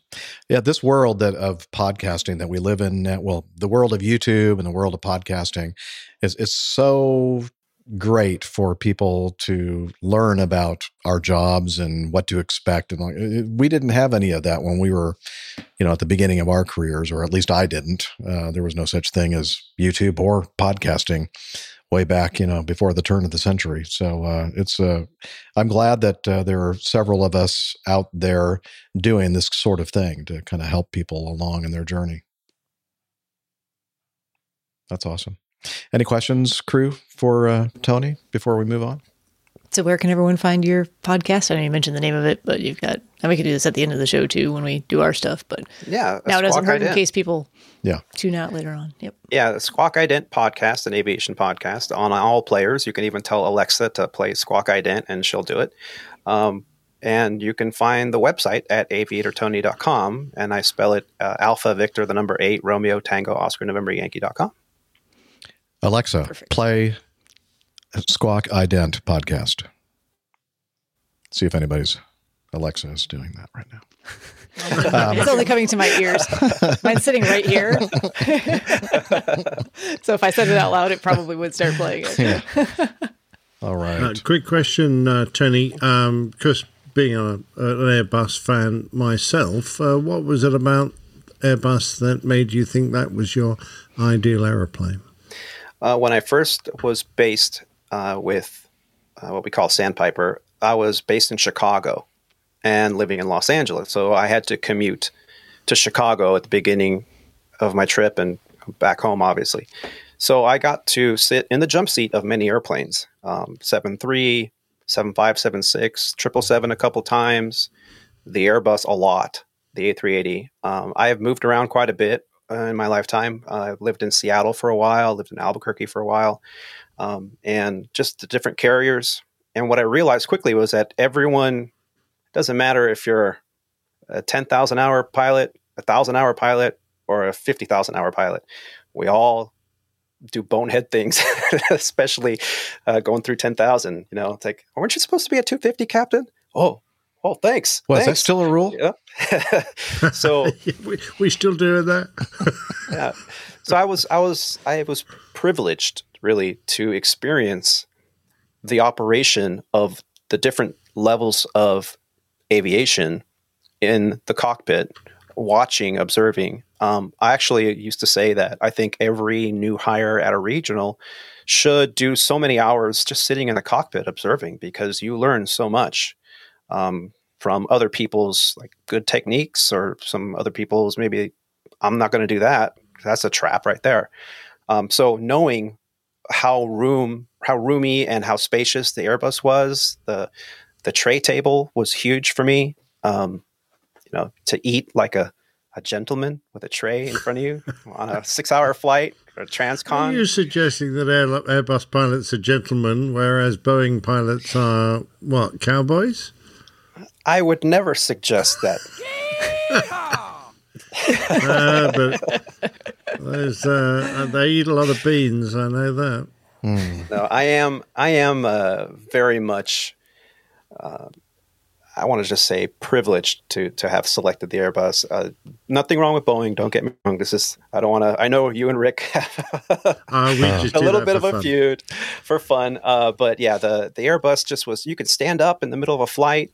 Uh, I do actually do that quite often, especially on those long hauls from L.A. to Charlotte. You know, Tony, I don't even think you realize the Airbus privilege that you have. It's disgusting. Yeah. Just kidding. I think HR has been we've been having too many discussions. Maybe I need to tone those down. A bit. Yeah, yeah. yeah. Okay. Anyway, well, that's uh, yeah, a lot of a lot of great things about that uh, platform for sure. Now we don't have to worry about having tray tables to eat our meals because we don't have meals in the seven one seven. I don't want to talk about that. Anyway, Oh, poor you. I know the legs really aren't long enough to no. be worried about We, that. we have plenty of fast food places to eat in the airports. Okay, um, let's see. Uh, Healthy and nutritious. yes, healthy and nutritious. I mean, or you know, maybe some moldy fruit on your crew meal. yeah, Yeah, bring Why your not? Own. Uh, let's see, Steph. How have Yes. you been? Good to see you. Great, actually. Thank you for asking. It's Mm-hmm. good to see you as well. Um, let's see. You and you did uh, the show with Liz last week, so Mhm. we were I not did. there for that. And um, A I know you kind of caught people. I did. I did listen to it. How about that? I um, I'll tell you when I listened to it here in a moment. When I tell you what I did last weekend. Um, so I know you kind of uh, caught people up on the fact that we had a chance to get together and enjoy Mm-hmm. a, some beers and a meal while you were in Charlotte on a layover uh, a couple weekends mm, two weeks ago now, I guess. And um, yeah, really nice to catch up with you as always in person. It's always a joy and a privilege.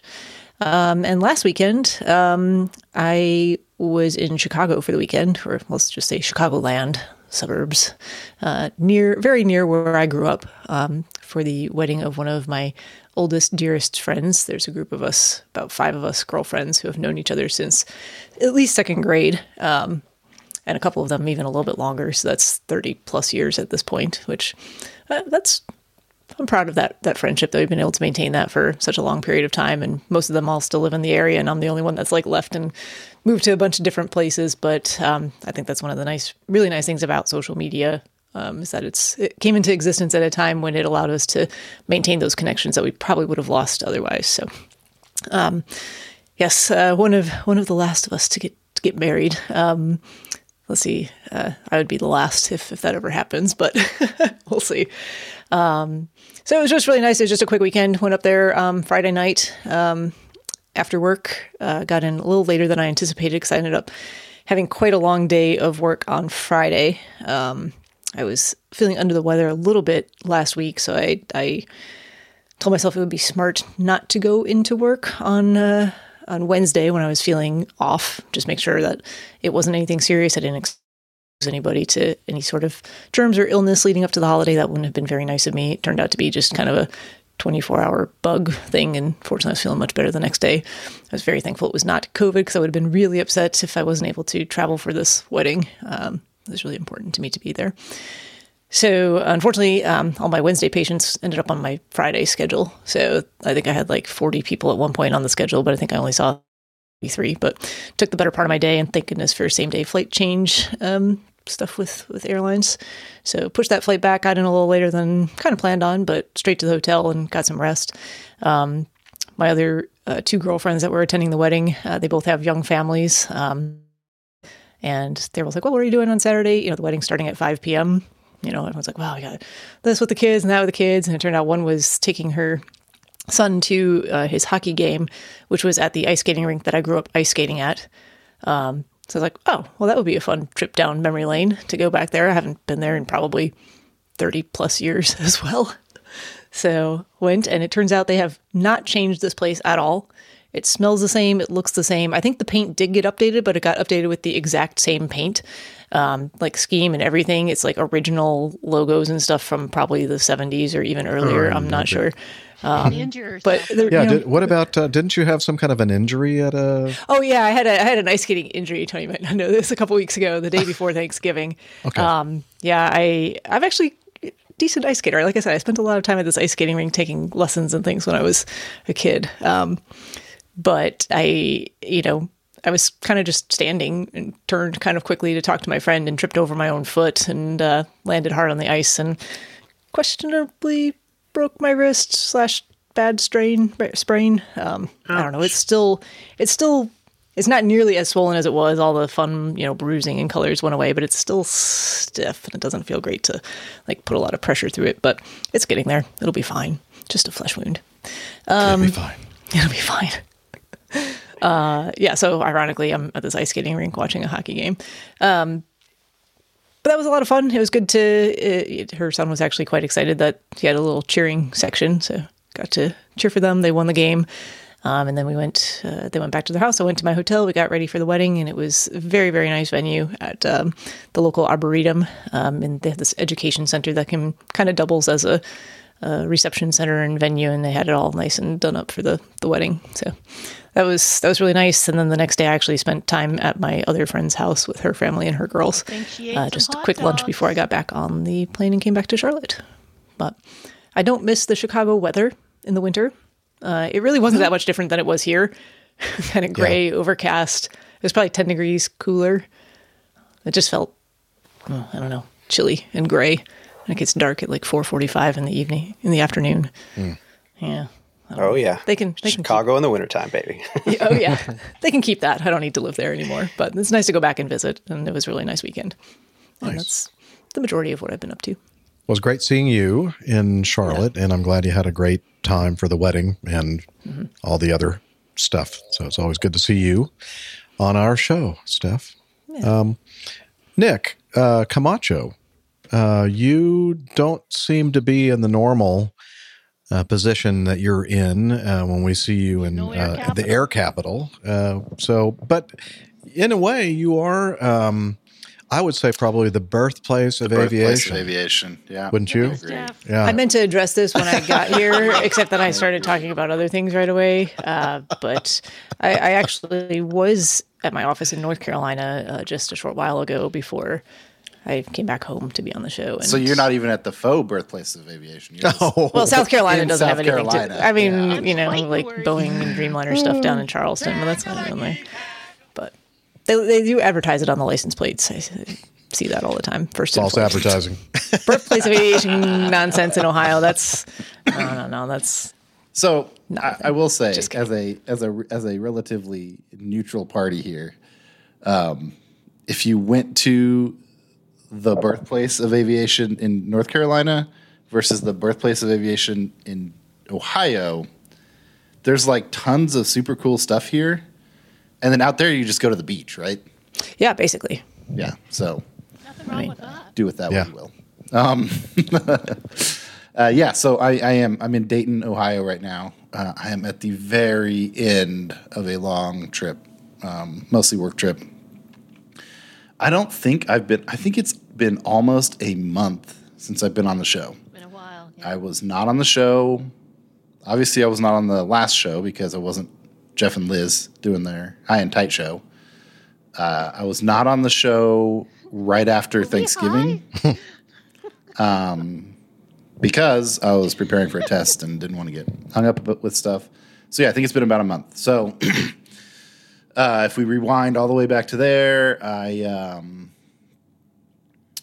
uh, a bunch of stuff has happened. I, I met with the DME that I was going to take the A&P testing with. He said, uh, I can't test you on all three in one day. That's too much. You can do two, and then we'll do the third one a separate day. But I don't have any time to test you until like the end of December. And I was like, ah, that's a bummer. And then on like the uh, Monday of Thanksgiving, which everyone was coming to my house, if if you recall, because my folks are like almost completely recovered from the tornado. But I said, uh, why don't we just do everything in my house so you guys don't have to worry about everything? You can finish up your stuff. So I already had that um, hanging over my head and more so my wife's head, running around and trying to get our house ready for everyone. Uh, and then the DME called me on like Monday and was like, hey, uh, so I have an opening now. Um, it's the Saturday after Thanksgiving. Do you want to uh, come test? And I was like, uh, yeah, sure, let's do it. So that turned that whole week into uh, getting ready for Thanksgiving and doing all this studying for uh, the general um, oral and practical and the airframe oral and practical. Uh, I survived Thanksgiving. No, um, no family fallouts. None of those exciting issues you see on Twitter these days. Uh, and then on Friday, while you guys were all studying, or while you guys were all doing the show, I was um, studying. I was like focused in on studying. Saturday, uh, went and took a test. Uh, passed both the general and the airframe test. So I now have a little card that says I am a mechanic. I, I am a. Uh, uh, what does it say? I, I, don't, I don't remember the classes, but it's. I, Brilliant I, job. Well done, the type, the type is mechanic. The rating is airframe, and so I'm hoping to now uh, go back and initially I was hoping to go next week before Christmas and get tested for the power plant, but now I think it's going to be the week bef- between Christmas and New Year's. So I've been on this trip. I've been studying for that. So. So after, after all Happy holidays. The Happy worst holidays. possible time. Right. I know. I know. I don't know. I took a check ride on my birthday one time. It wasn't terrible. I What, also got my before and after you went to the bar? Yeah. I also got my multi-engine rating around Christmas. Also incredibly stressful. Also ruined the holidays that year. You think I would have learned my lesson, but I didn't. Nah. Um, no. Uh, so yeah, then almost immediately after that, oh, took the test on Saturday. Uh, got to take my son to uh, a football game on Sunday. His first NFL football game. We went to watch the Chiefs play the Rams. So Nice. that was a ton of fun. Oh, who won? Uh, the Chiefs did. Oh, that's good. It Nick was, has, uh, Nick has some interest in the Chiefs. Yes. Yes. I do. Yes, I do. That's the only Classic. American football team I have any connection with. It Oh, that's right. Because what did you fly them or something? He flew the I empty bought aircraft. the aeroplane in Okay. that they were going to climb into and go to London. They don't trust the uh, Brits to actually fly them. but he did have to go to Kansas football. City. Well, they didn't trust So- me, but uh, I don't. Just, I don't blame them. It was a little bit of a dis. I mean, uh, it was a minor letdown because my son is a, a huge Rams fan. Oh. and uh, the Rams are having a down year. And in addition to that, their quarterback was hurt, their best player was hurt. Uh, I think their running back was hurt. well, they got like 150 players. their Which backup particular quarterback one was was, the best player? Uh, he's a guy named Cooper Kupp, and he was actually like the best player in all of football last year, and he's hurt. So Okay. you know, it was a it was a uh, kind of a weak showing for them. The Chiefs kind of played down to their level, so it was a little bit of a bummer for me too. But um, he had fun as we were walking through the parking lot. I think one of the highlights for him was he had all of his Rams gear, and so as we're walking through the parking lot, like every fifth or sixth tailgate would have a couple of Rams guys, you know, and when they'd see him, he's eight. So when they'd see him with his Rams gear, they'd get super excited and they'd go over and start high fiving him and fist bumping him. Oh, that's neat. So he liked that. Yep. Um, How do you chest bump an eight year old? fist bump. Fist bump. Oh, fist bump. Okay, right. Sorry. I just, and imagine, imagine this poor kid being knocked over by all these. Oh, he's on the ground again. Like clear, clear across the parking lot. Boom. Boom. Yep. I don't know if I like this football thing. Um, Do carry on, uh, so yeah, then after that, I had a couple of days to recover from that, and then uh, hopped on an airplane, United airplane, with my dad, and flew out to uh, San Luis Obispo, and then uh, worked. Um, basically worked for two weeks, I guess, in, in San Luis Obispo, which, as many of you know, that's where my office is. Um, the first weekend I was there, we had a um, memorial for Sherman Smoot. Unfortunately, the weather was horrible, so we had uh, four, three other C-47s that were going to fly in, and we were going to have a four-ship missing man of C-47s, and then um, we had three or four fighters that were coming in uh, from Southern California, and nobody made it in because of the weather it was just atrocious. How sad. Um, Fortunately, it uh, it lifted for maybe two hours on Saturday, just enough for us to do a little three man missing man flight with our local airplanes there that uh, um, we're all a part of. So it ended up being a C forty seven up front, a T thirty four, and a T six, and then the T six was the pull guy. Yeah, I saw that. Thank you for sending that video. That was pretty cool. Yeah, and it uh, I think it ended up looking pretty good. Yeah. Uh, so that was uh, you know an all day thing. It's a, a memorial. It's they're it's fun because you see a lot of people you don't see all the time, but they also suck just by their nature. So um, went through that, and then uh, worked the next week, and then this past weekend, uh, my wife actually flew out to join me in San Luis Obispo because it was our my company's Christmas party, and so they flew all the spouses out, which was kind of neat. And so she got to meet a number of my coworkers who she hadn't met, and then we got to spend the rest of the weekend running around and seeing all the people she misses and doing all the things she doesn't get to do anymore. Unfortunately for her, the weather was like the exact same. So she went from like low to mid 50s and dreary in Wichita, which is pretty decent December weather, to low to mid 50s and dreary and slow, which is pretty crummy um, California December weather. Um, and then on Tuesday, flew out to Dayton, and I've been doing some um, work here in Dayton at uh, the big employer here in the city. Very cool. Very cool. So, uh, well, let's hear from Captain Nick and see what he has been up to. Oh, not much for me, uh, Jeff. Um, things have been, uh, you know, everyone's getting ready for Christmas, so that's been our uh, main aim. Um, been playing a bit of bowls. Uh, in fact, I'm still wearing my bowls gear from uh, tonight's match. Um, I played around with PT UK, if you pardon the expression, doing their Christmas show the other day. That was fun. Uh, but the only real uh, thing, event of any great import for us has been uh, we've got a new family member. So uh, you know uh, they're in the middle. Uh, the two dogs on the end of that little trio are our existing dogs, and then the the very statuesque, uh, beautiful Hungarian Vizsla we have uh, adopted is in the middle. Um, her name is now Zeta, uh, which uh, also in some languages stands for Harris. She's a big uh, girl. She's you know big and strong and young.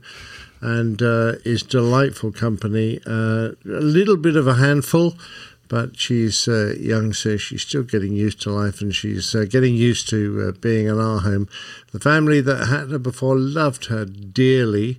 Uh, and spent a lot of effort trying to uh, get her integrated into their family uh, as a puppy, and then you know she's now 20 months old. but sadly, um, they have young children, and one in in particular, there was a uh, just you know, the dog's very boisterous, so one of the youngsters didn't take to her. So they decided that they were best uh, placed um, to just move her on to another family, and we were the lucky recipients. So that's fantastic for us. Uh, she's an absolute darling. So that's a that's a big thing in our family now because uh, we're back to three dogs, and uh, they are being uh, they're playing and looking after each other well. They're going to be firm friends, I'm sure. A little bit of teething trouble as they settle in, but we're not too worried about that. And, uh, so that's it, really. And uh, I've got a, uh, a match tomorrow and a big match on uh, Saturday. Uh, I'm getting through to the semi-finals of the club championship in my local bowling club, playing a very strong player. So I'm not you know, I'm not uh, confident at all, but I'm looking forward to the match because you know, give it your best. You might, you you never know what's going to happen on the day. So looking forward to that on Saturday. Very good. Well, I'll tell you what, Zeta is really lucky to be in the family that she found You herself got in. that right. So- oh well, it works both ways. We we are just delighted with her. She's so much like our very first Hungarian Vizsla, big, you know, healthy, happy, energetic girl, and she just shoots our, you know, uh, shoots us down to the ground. So we're we're really chuffed to have her with us. That's nice. So, Liz, uh, when we did our little thing together, uh, show on what was it, Friday of last week, Tuesday. Tuesday? Yes, yeah, I don't remember anything. Yeah, Um, you're in a fog. Yeah, I'm in a fog. Uh, so I, I, I guess I flew a yeah, I flew a trip with. Um, oh, that's right. I was on a trip when we recorded the show. That's right. I was on a trip Correct. with uh, First Officer Brent. You're in Madison. Goodbye. Yep. And uh, I was in Madison, and uh, we we did a kind of an experiment, and I think it worked out pretty well. It was just kind of a one take kind of thing, and it really, and as you can probably tell from the show notes and the lack of chapter images on your um, your podcast playing apps out there, um, it, you know, we I didn't do any of that, so that was kind of nice to be able to knock it out really, really quickly because uh, a lot of changes going on in uh, in my life have been for the last couple of years actually but it's all kind of culminating now um, into the present situation. Uh, the house uh, the marital residence of uh, 21 years uh, was was listed for sale contracted and actually closed uh, to i think our surprise just a few days ago last week. Um, on friday was our half of the um, of the closure, and uh, the uh, buyers um, did their uh, half on on Monday of this week, and um, so the, I'm it's it's weird. It's it's like I'm completely out of the house, and I can't. My I want to drive over there and and and you know like pull into the drive. Oh, oh I can't. That's not my house anymore. It's somebody else's house. Uh, I actually did drive by there today because I was out running some errands. I'm thinking I'm just kind of curious to see what you know what's happening there. Uh, doesn't look like much yet, um, but uh, that's that's all done. And uh, so, yeah, well done, Jeff. That Yeah, I'm- must I'm- be a weight off your mind.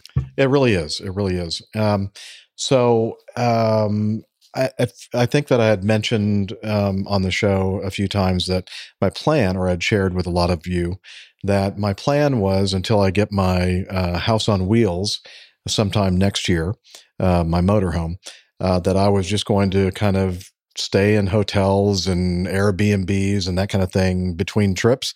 And as it got closer and closer to the closing date, and I started having to think about okay, where am I going to stay? Where am I going to go? I thought, yeah, maybe. And, Yeah. and Liz is making all kinds of horrible sounds and noises in the background right now, going, yeah, that that's not going to happen. Um, she said, you know, I think maybe you'd be better off, you know, having like a home base kind of thing for the interim at, at least. And uh, so I thought, you know, maybe she's right. Uh, so I, at the last minute, when I came home from that trip that I was on last week, on Wednesday, You got sick on. yeah, I was. I, I did get sick on the on that trip, um, and I came home and uh, I thought, well, I have just enough time to go and check out this apartment complex uh, in downtown Roswell before I go to the rehearsal for a special mass on Wednesday afternoon. And uh, so I, I, I came by here. This is where I am right now in uh, in this apartment complex in downtown Roswell and uh, took a look at a couple of apartments. Uh, basically, this is kind of a studio apartment. Uh, they call it a one bedroom, but um, it's it's barely a one bedroom. Uh, but it's enough room for me because I'm going to be transitioning to a much smaller space eventually. Um, so I looked at this, and then I, I looked at uh, another place that was a uh, what what do they call it? They, like a 55 plus active. 55 Uh, plus the active community adult communities. Yeah. And Yeah. I have to tell you, the place was beautiful. The, the probably nicer apartments than when I'm in here. Very quiet, very quiet. Um, but I could the thing that do it.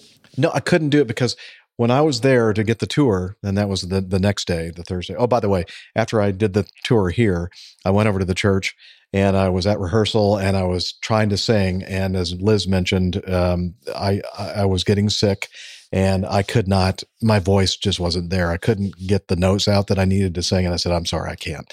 So the next day, I visited this 55 plus active community apartment complex, and uh, I, I noticed that uh, the the people that I did see that morning in this complex were like much older people, like all old ladies with walkers. walkers.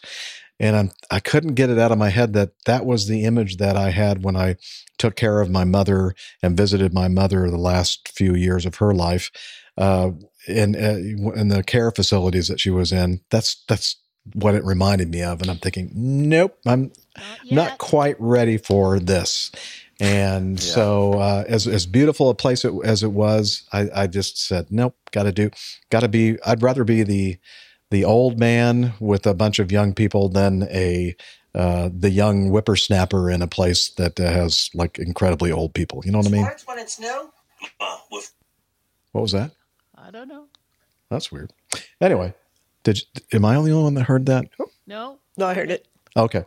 Anyway, um, so uh, I immediately after I looked at that place, I came back over here and I said, "Yeah, I think I want this one." And so, like within a day, I had already like started filling out the paperwork for this place, and um, the very next day they were handing me the keys and everything else. So I've been in the place now for just a few days, and I'm still kind of moving in. And uh, it's as I said, it's in downtown Roswell, very close to all the fashionable, you know, bars and and night spots and restaurants and all that kind of stuff here in uh, in Roswell, which is really nice. It's nice to have a home base, because right?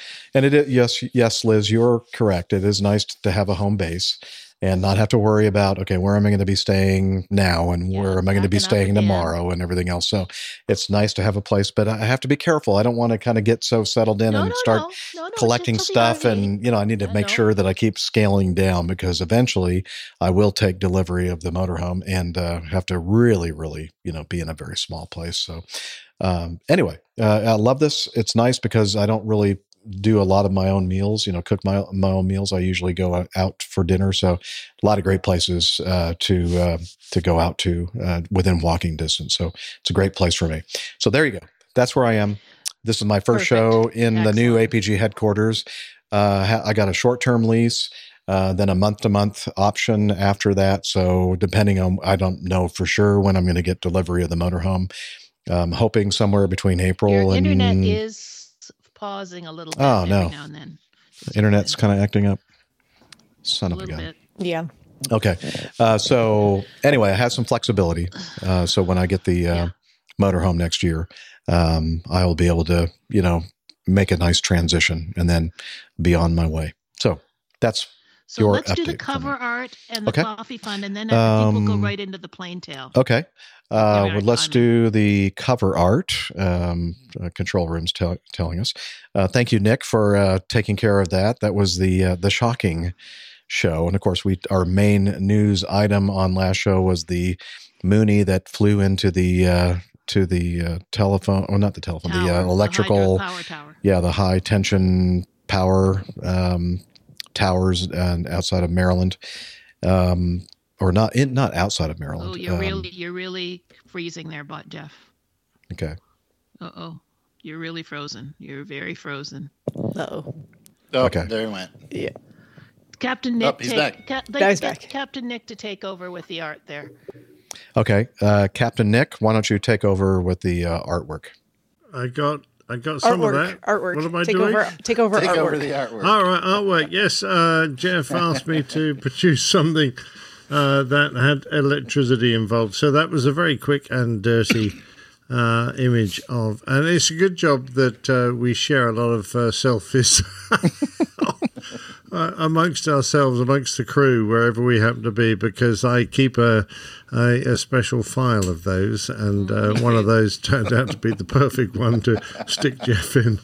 Uh, and so, uh, yeah, that was actually one of the simplest ones I've had to do, and and it only took me uh, probably half an hour or an hour. So, uh, yeah, that was uh, great. Uh, Harley Love it. saying actually is getting decent fonts. You know, you want a nice uh, sparkling electric font, and you've got to go on the internet try and find one. So thanks very much indeed for uh, the provider of that.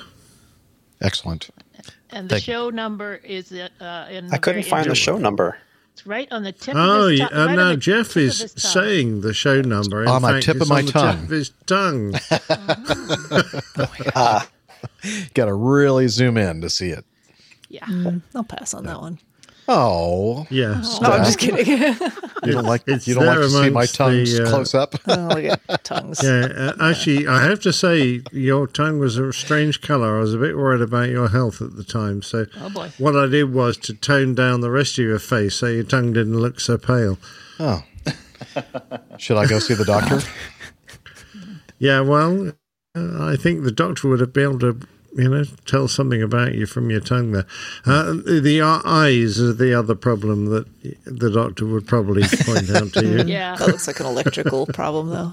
I think. Yeah. Yes. Yeah, electric Okay. blue. So let, let's do Yes. some quick co- coffee Excellent. fund and then the plain tail. All right, is Oh, the good fun. signal good enough for us to continue, Uh, Liz? Uh, give it a try. Uh, gi- gi- give it a try. Okay, we're gonna give it a try. Sorry, folks. This is uh, teething pains at this new place. Apparently, Oops. Wrong. Oh, we're just going to look at me. Okay, good. I like this. well, I didn't do that. Who did that? What Am I still happened here? You're, You're there. still here. Yeah, sorta. I don't know what. Kind of. Well, Yes, who selected? yes, still. I don't know who selected what. okay, here. Let me go to this. I didn't touch it. Is Steph No, singing the coffee song? No, definitely Yeah, not. Stella, yeah, yeah, I that's want to hear that. I um, suddenly am quite thirsty. My beverage ran dry and need a physiologic break. So enjoy Oh, me singing. okay. Hear Oh, Here we go. I was waiting for the album to come out too. Yes, Here we I, I st- I'm still working on it. Finishing touches. Okay, Tony, sing with me.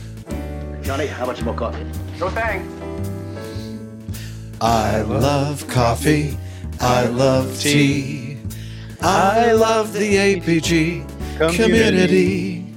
Coffee and tea and the Java and me. A cup, a cup, a cup, a cup, a cup. Oh, yeah. Love it. Hey, the Coffee Fund is your way to support our show financially. And uh, a couple different ways to do that. One. Crazy. Ah, right, sorry for the video. We do apologize for the uh, the the, the bumpiness. Uh, so, a couple different ways to do that, and that uh, one is the uh, the Coffee Fund Classic method, the OG. If you can pop that up there, Liz, Yes, sir. we have Uh, oh, several people. It's just that time of year. You know, we're getting close to the end of the year. It's the holidays. Uh, Daniel Kenber, Michael Smith, Sam Dawson, and Philip Biggin, or Big Gun. Hmm. I like that name. I wonder if that's his real name. Hmm.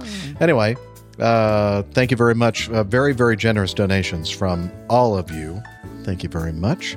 And uh, the other way to participate in the Coffee Fund is to do it via Patreon. And one of those people that just did the uh, OG thing, Daniel Kember, also became a new patron of the show, a new executive producer. So thank you very much for that. So check it out. If you want to learn more about the Coffee Fund, head over to airlinepilotguy.com slash coffee. You'll be glad you did. We will too.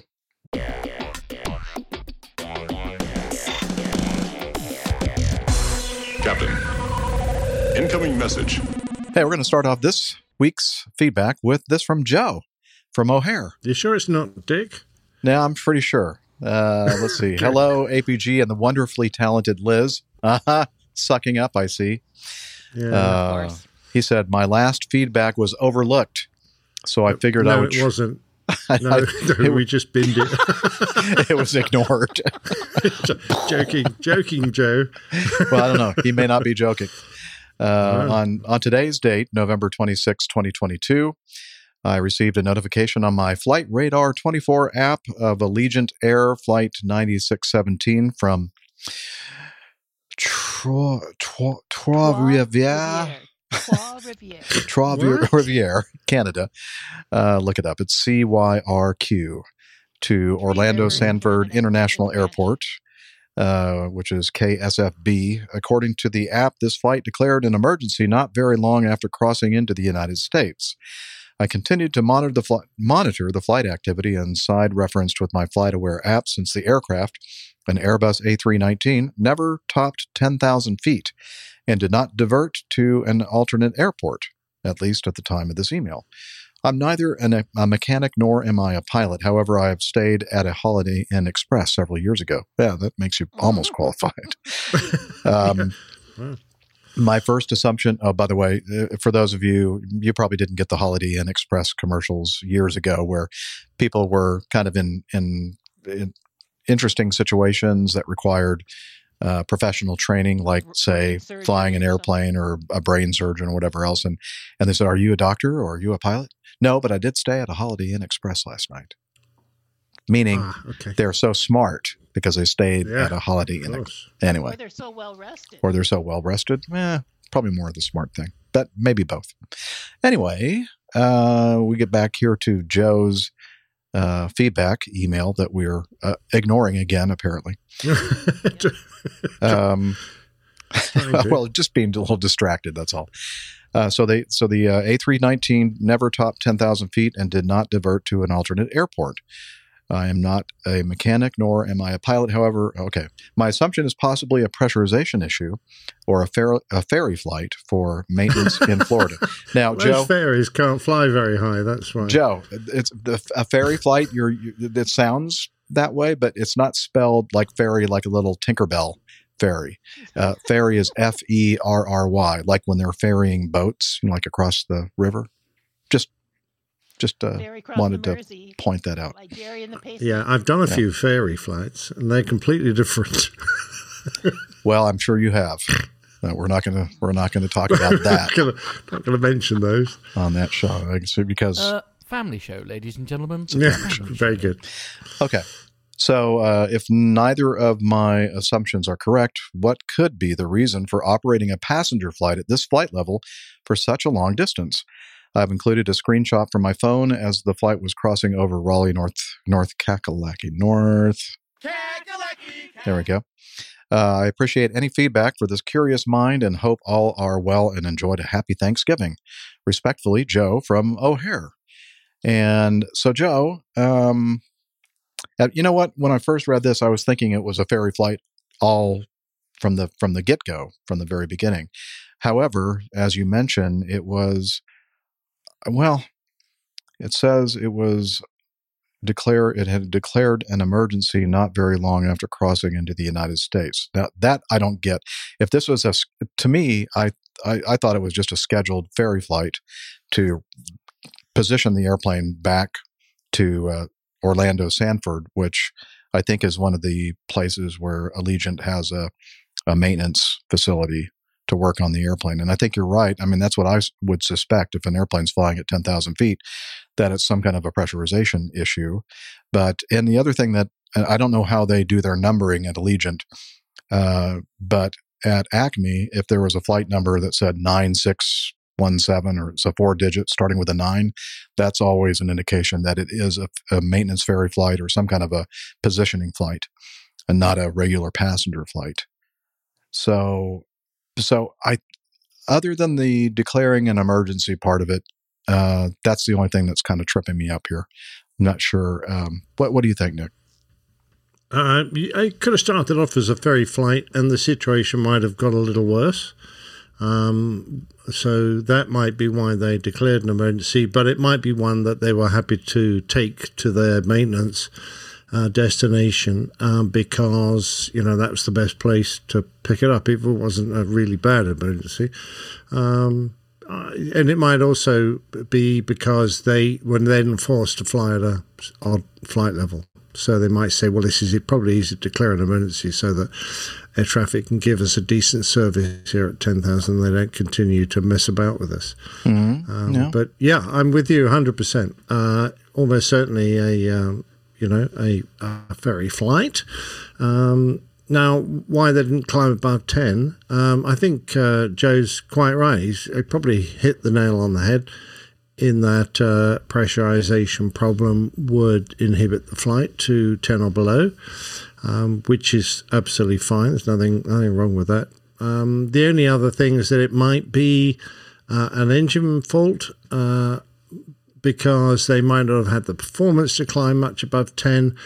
But having said that, why would they do a long flight with an engine out? Don't think that would be necessarily the most sensible thing. But they might have said, well, there's lots of diversions. If we need, if this, if the other engine starts looking a bit iffy, well, there are plenty of places for us to go. It's not like we're midway across the Atlantic and there's nowhere to go. So we, we're definitely going to divert. So it might have been that. Uh, it might have been an undercarriage problem, or perhaps where they stuck with the undercarriage down, so they didn't want to climb, you know, with all that drag. Having said that, if I was flying with the undercarriage down, I'd probably go up in the low 20s at least, where performance and fuel consumption wouldn't be as bad. Um, but, so uh, there, I think my uh, alternatives are pretty ropey as suggestions. So I think pressurization would be top of the list. Yeah, I think this was planned as a maintenance ferry flight. I think that maybe the app Flight Radar 24 was an error when it said it was a an, emer- an emergency flight. Yeah. Um, Yeah, so that- that's quite possible. it was probably just a planned maintenance ferry flight, 10,000 feet. Yeah. If it only had like one air conditioning pack at a surface, then they'd be up there around 24 or 25,000 feet. Um, but I think when you have both, you know, the entire pressurization system is out, you got to stay at 10 or something close to that.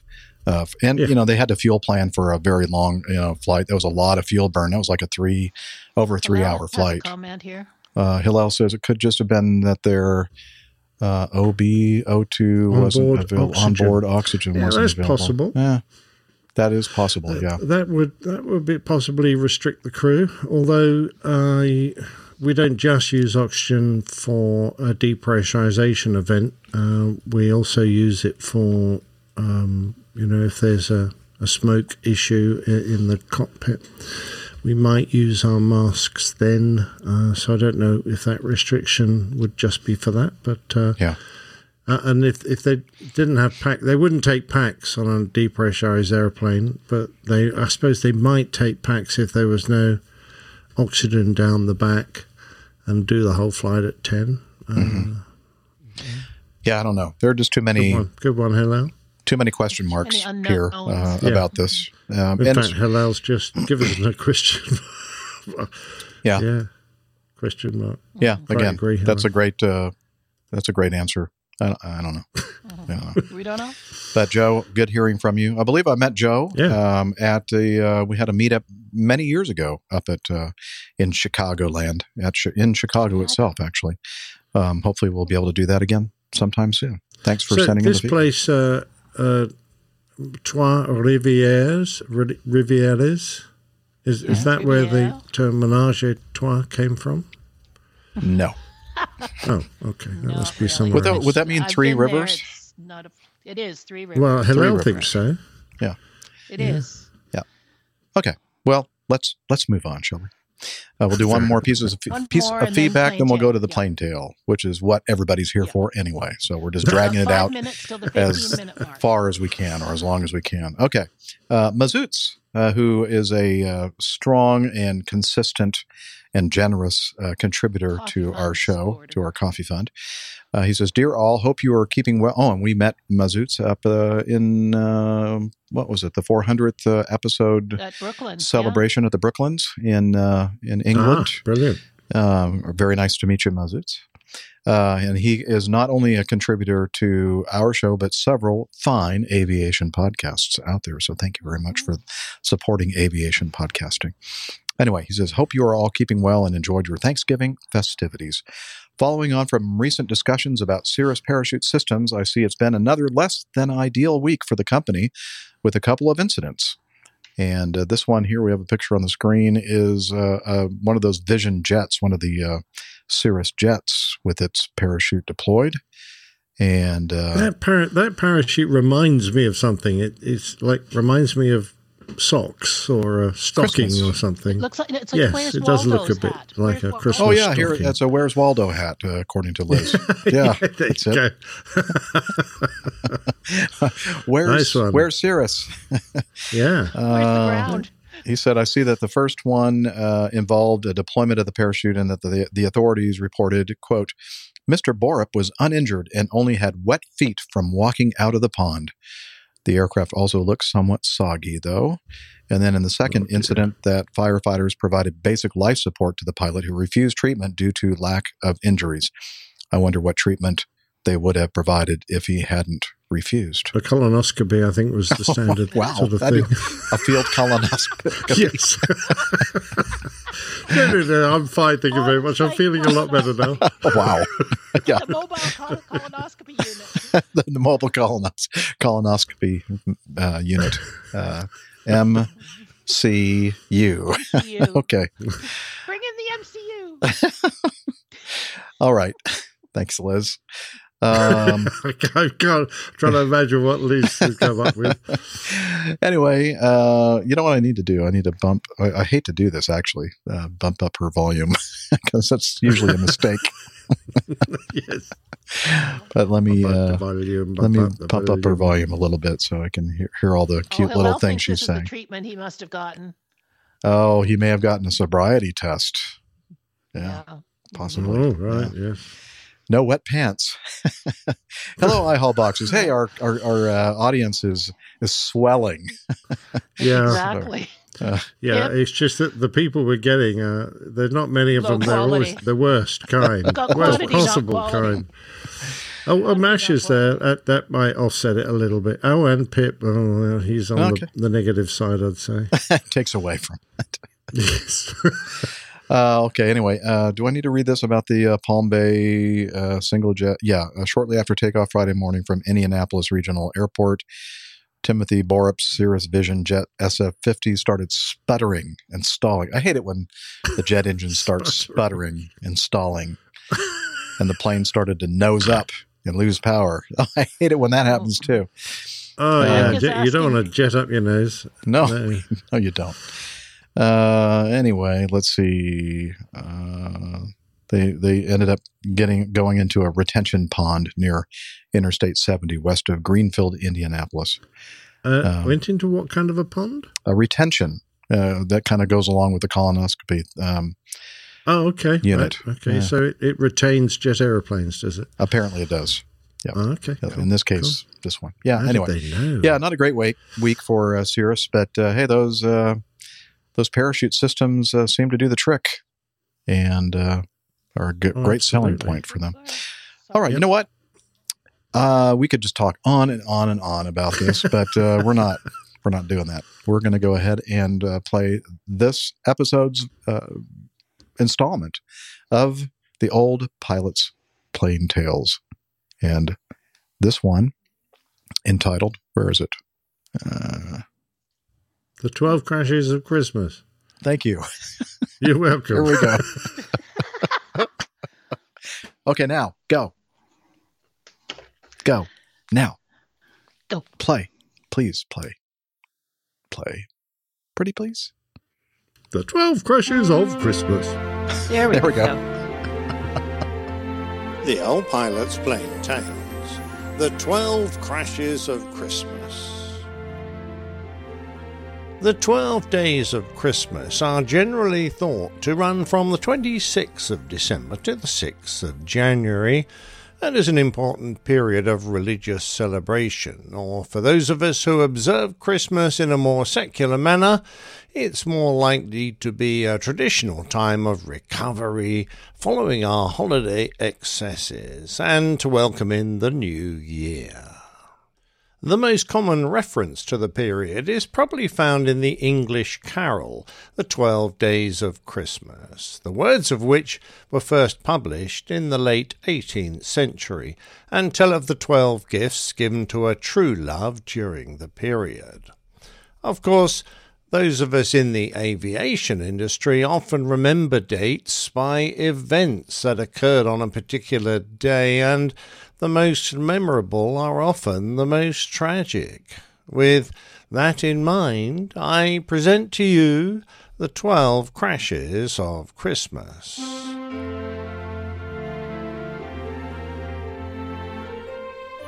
On the first day of Christmas, the Tupolev Tu 144 Soviet supersonic airliner went into service flying mail and freight between Moscow and Almaty. It had a troubled life, which many put down to errors made during the rush to bring it into service before the Anglo French Concorde. Later that year, it was to be involved in an appalling crash during the Paris Air Show, which shocked the world and is still the subject of conspiracy theories. A little known fact is that the prototypes were the only passenger jets ever fitted with ejector seats, albeit for the crew and not the passengers. It would only ever fly 55 flights with passengers on board, but was certainly the fastest freighter in the world in a time when same day delivery was still a pipe dream.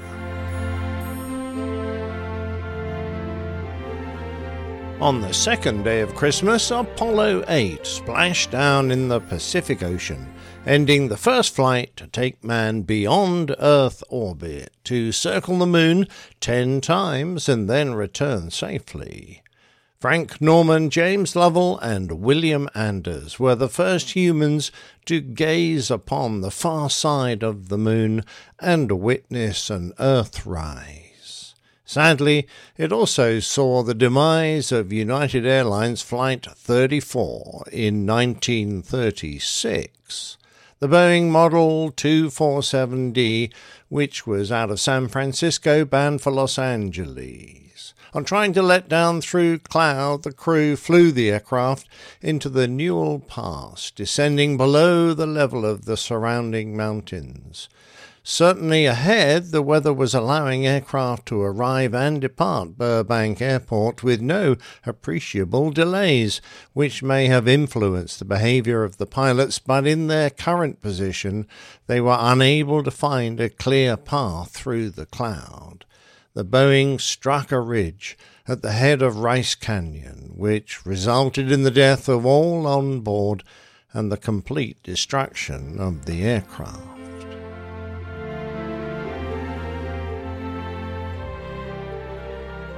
On the third day of Christmas, CIA pilot Mele Vojvodich Jr. took a Lockheed A 12 Oxcart for a functional check flight after a period of deep maintenance. Seconds after takeoff from Groom Dry Lake, Nevada, the aircraft yawed uncontrollably, Mele ejecting at a hundred feet, only thirty meters, after only six seconds of flight, escaping serious injury. An investigation discovered that the pitch stability augmentation system had been connected to the yaw actuators and vice versa. The connectors were changed to make such wiring mistakes impossible, said Kelly Johnson in a history of the Oxcart program. It was perfectly evident from the movies taken of the takeoff and from the pilot's description that there were some miswired gyros in the aircraft. This turned out to be exactly what happened.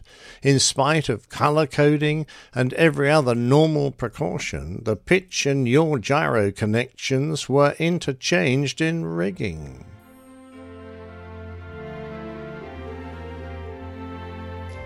On the fourth day of Christmas, a mighty C 130 Hercules landed at an airbase in northern Iraq late in the night of December the 29th, 2004. It appears that the MC 130 Talon II Special Operations aircraft was destroyed when it landed on a runway that was described as being one brick short.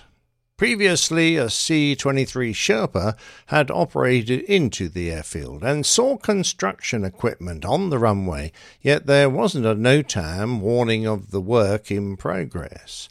A huge unmarked trench was being dug there, so the Sherpa landed long beyond the problem area. Despite passing this safety information up the chain of command, several days later the Hercules made a night landing there and ended up falling into a large pit in the runway. Fortunately, although there were several injuries amongst the 11 passengers and crew, nobody died.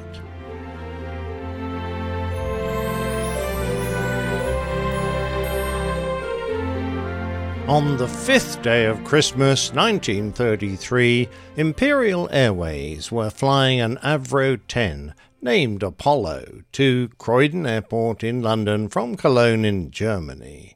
They were planning to land en route at Haren Airport in Brussels.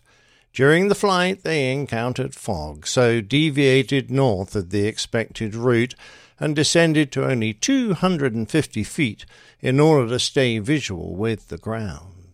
Their new routing took them into an unexpected area within which were a group of eight very low frequency radio masts, the Zend masts of Ruiselede. One of those masts rose to a height of 942 feet, 287 meters, and was built to transmit on a frequency of 16.2 kilohertz. Despite being illuminated, the visibility prevented the crew from sighting the guy wires, and the Avro 10 hit one, ripping the wing from the stricken craft. It crashed in flames, and workers from the radio station, as well as local villagers, ran to help the two crew and eight passengers. One passenger survived the crash but sadly died later, and several of the rescuers suffered burns. King Albert of Belgium awarded Camille Van Hove the Civic Cross First Class for his efforts in attempting to rescue the victims of the crash. On the sixth day of Christmas, 1940, a Vickers Wellington bomber of Number 20 Operational Training Unit from RAF Lossiemouth suffered a starboard engine failure at 8,000 feet in a snowstorm during a training flight over the Great Glen in Scotland, home of Loch Ness and its fabled monster. The pilot ordered his crew of six trainee navigators and the tail gunner to bail out. All escaping safely save the gunner. Sadly, his parachute failed to open. The pilot then spotted Loch Ness through the clouds and successfully managed to ditch the aircraft near the A 82 before escaping the sinking machine along with his remaining crew member. Forty five years later, the wreck was discovered by side scan sonar, and the rare Wellington was carefully raised from the cold depths of the loch. It was painstakingly restored at Weybridge, where she was built, and is now on display at the Brooklands Museum, one of only two known intact Wellingtons.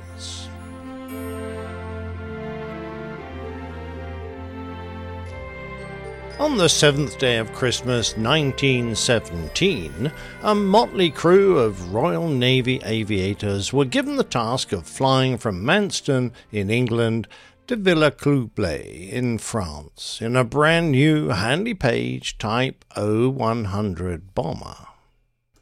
Then the largest aircraft in the world and powered by the new 320 horsepower Rolls Royce Eagle V12 water cooled engines, the bomber could carry up to 2,000 pounds of bombs and was highly secret. Having become lost over the continent, they decide to land to ask for directions. Unfortunately, they put this highly valuable aircraft down near Chalandry, close to Laon, which was behind German lines. Before they could either burn the machine or take off again, a German infantry patrol captured them and their intact bomber. Having gifted the enemy this remarkable heavy machine, they were destined to spend the rest of the war behind barbed wire. The aircraft, however, was a treasure trove of information for the Imperial German Army, who painted it in German markings and flew it themselves. Even the Baron von Richthofen was reputed to have flown the machine at a display in front of the Kaiser.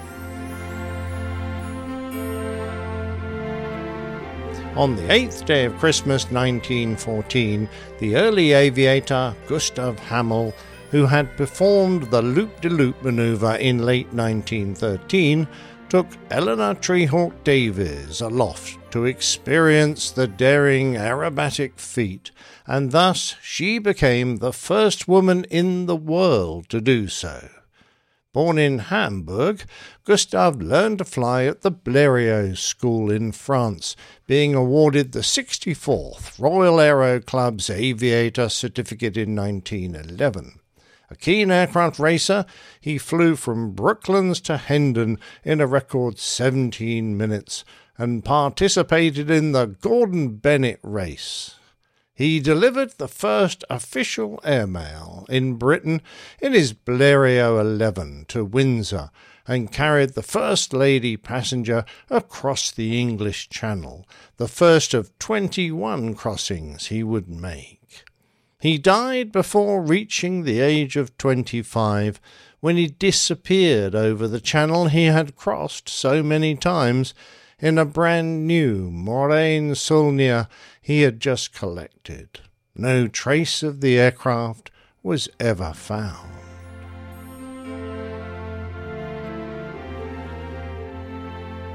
On the ninth day of Christmas, 1496, in a field outside of Florence, Italy's Leonardo da Vinci decided to test out his now famous flying machine. This genius of a man was a painter, inventor, and visionary, and he gave us such renowned works as the Mona Lisa, the Last Supper, and the Vitruvian Man. Even though Leonardo invented many things, perhaps his most daring was his flying machine. The design for this invention was clearly inspired by the flight of winged animals, which Da Vinci hoped to replicate. In fact, his notes mention bats, kites, and birds as sources of inspiration. The flying machine had a wingspan that exceeded 33 feet, and the frame was made of pine and covered in raw silk to create a light but sturdy membrane. Sadly, his ornithopter, with its spinning pedals, hand cranks, and flapping wings, was never going to fly successfully. On the tenth day of Christmas, the Brooklyn Dodgers became the first professional sports team to own its own aircraft when it placed an order for a Convair 440 Metropolitan airline. The team paid a little over three quarters of a million dollars, which in 1957 values puts the airliner at over $8 million in today's money. It was, if you'll excuse the pun, a steal, since they piggybacked the purchase onto an existing order for 20 of the Convairs by Eastern Airlines.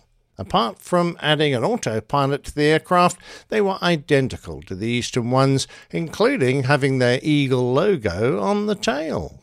Their pilot was Harry R. Bump Holman, who became the chief pilot for the Dodgers until he retired from flying to run the family businesses. After the team moved to California, they sold their Convair, which went to Spain, and bought a Lockheed Electra. By 1978, the Convair was being operated by the Transport Aéreo Militar Boliviano, a civil transport airline of the Bolivian Air Force, under the registration TAM 45. An engine problem forced the crew to return to San Ramon Airport, and on landing, the aircraft ran off the runway into a ditch and was damaged beyond repair. Happily, no one on board was hurt. On the 11th day of Christmas, 1939, Amelia Mary Earhart was formally declared dead, 18 months after her disappearance during her second attempt to circumnavigate the globe. The first had ended in disaster when her Electra entered an uncontrollable ground loop during takeoff from Honolulu in Hawaii. Earhart thought she had lost a tyre or that the undercarriage had collapsed, but Mantz, her chief technical adviser, thought it was Amelia's error. Whilst the Electra was being repaired, Earhart and her husband, George Putnam, secured funding for another attempt, this time with Fred Noonan as her sole companion.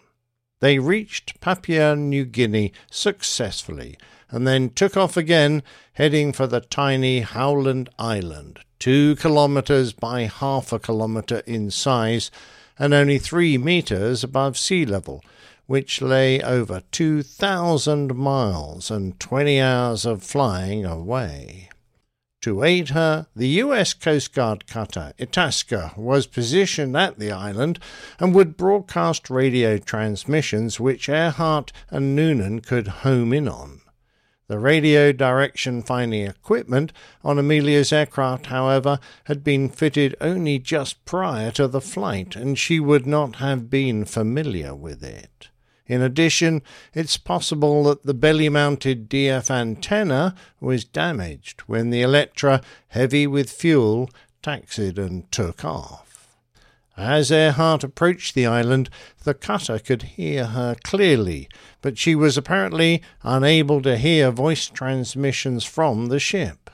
Calls were received as well as a request to give a bearing to fly, but the ship's direction finding equipment wasn't able to home in on the frequencies being used. The Electra should have been close, but they were unable to assist them.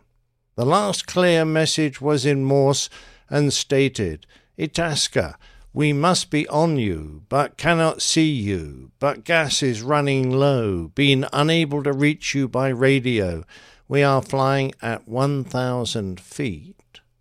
The ship made smoke, and they listened as, broken by static, a few more words were passed, indicating that they were flying in a line north and south. As the endurance time of the Electra came and passed, nothing more could be confirmed as coming from the lost aircraft. On the very same day, two years later, the renowned British aviatrix Amy Johnson was doing war work as an air transport auxiliary pilot delivering aircraft of all types around the United Kingdom. During a filthy night, flying an airspeed Oxford from RAF Prestwick in Scotland to RAF Kidlington near the city of Oxford in England, she became lost. The next time she was seen was over the Thames River in London, where she abandoned her aircraft and parachuted into the water. Despite the heroic actions of a barrage balloon tender commander who dived in to help, Amy sank into the dark waters, never to be seen again. Lieutenant Commander Fletcher succumbed to the cold and also died. On the 12th day of Christmas 1940, Jorma Sarvanto of the Finnish Air Force finished off six Soviet Ilyushin DB 3 bombers in as many minutes. A single member of the formation of seven escaped his rampage, but was later brought down over the Gulf of Finland by Lieutenant Per Erik Sovelius. The Winter War began within weeks of the start of World War II when Soviet forces invaded the country, and after 105 days, Finland was forced to give up border areas of its own land amounting to some 9% of its territory. The Finnish Air Force acquitted itself well, claiming 200 enemy aircraft for the loss of 62, often operating from forward air bases, little more than a windsock, a telephone, and a few tents, all on a frozen lake. Jorma would go on to become Finland's leading ace with a total of 17 kills by the end of World War II. His actions in the war would go a long way to ensure that the homeland of Father Christmas, or should I say the Yule goat, Joulupukki, an ugly half man, half goat that frightened children and could become invisible, would remain in Finnish hands.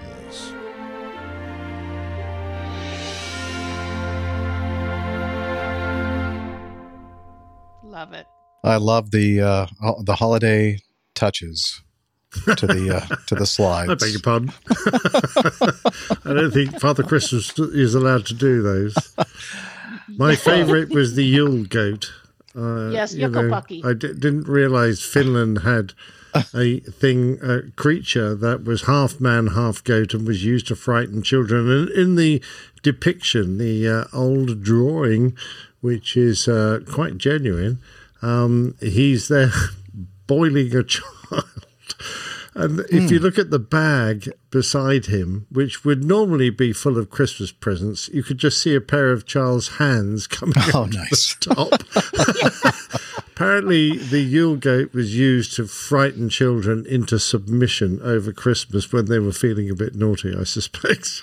Oh, they have such holiday spirit there They do. And yet everyone leaps on airplanes and flies to Lapland, where the Yule goat traditionally comes from. So, I hope, I hope I'm Boxes good. seems to You know people about are this being guy. missold. Stop Yeah. going there. I I'm Hall Boxes seems to know a little bit about this subject, apparently. Apparently, yes, he's got the spelling looks pretty Ulupukki right. I- Pakeli. Pekeli. yeah, I have no idea. Ulupukki, yes. Um, I, you need to check my pronunciation. If they, we have any Finnish listeners, I realise you might have finished listening now, but uh, if if you haven't, Well, I heard that at the very in- beginning. The Finnish Air Force finished off. Uh, finished off. You got that, did you? Uh, okay, yeah, I picked up on that right away.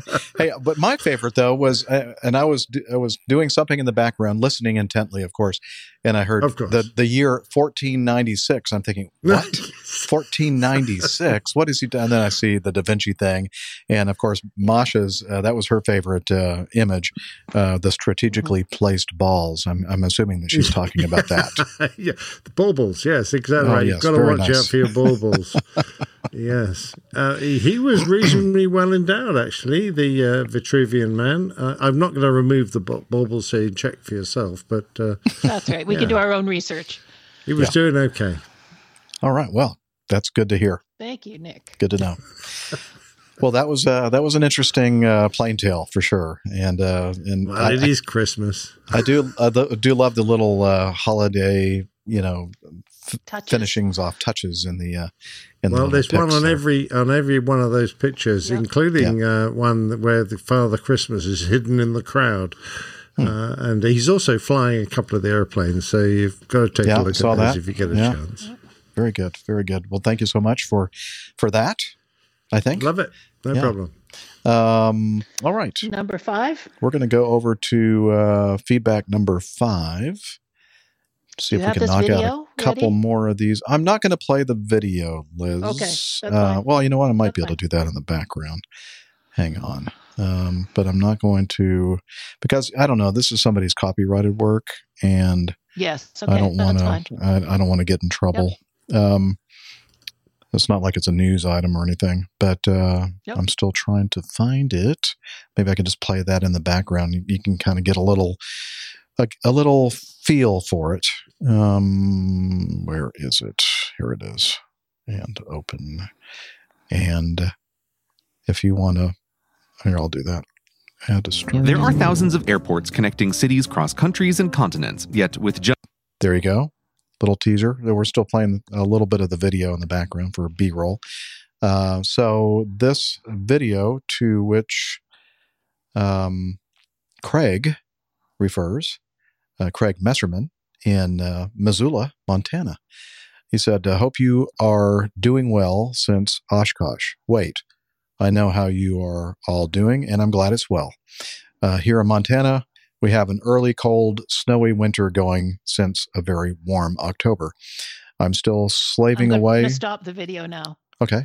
Teaching physics and other sciencey stuff, but thinking about a new phase after 34 years in the classroom. Wow. Uh, I'm glad you way, pronounced that right because when I saw it, I said I'm teaching psychics, and I and I'm going what? well, he might be doing that as well on his on his free time in his own time. Uh, but in, in the classroom, he's teaching physics uh, and and other sciencey stuff, um, which is a real word apparently. Um, but 34 years, I just mentioned earlier in this show, which was actually yesterday.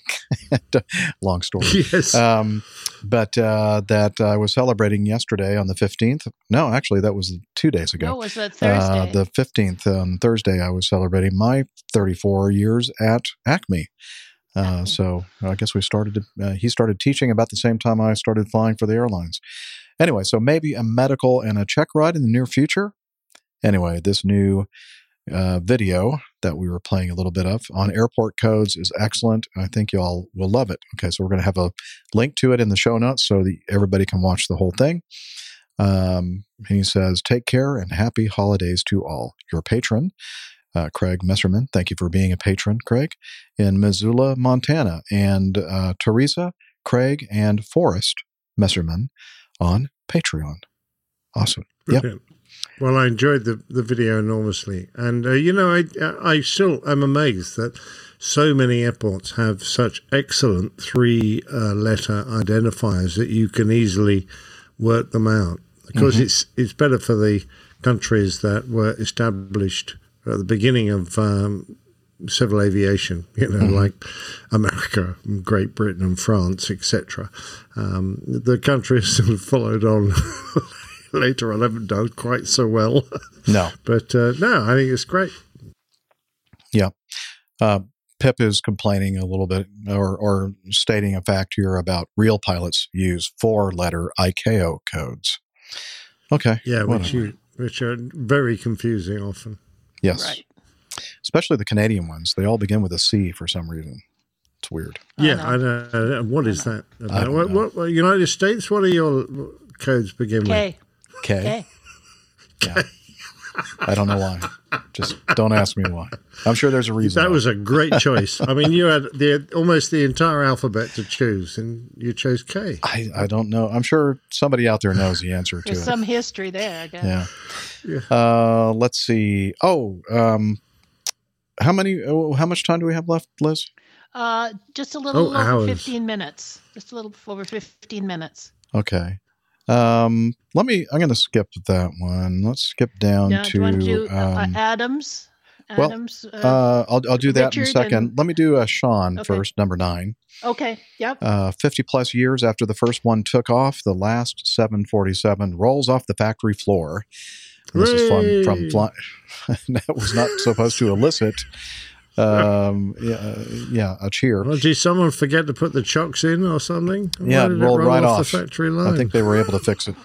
Uh, this is from flyingmag.com, and uh, it, there's a picture of it there in the uh, show notes and on the video. And of course, it is the uh, in the Atlas Air colors.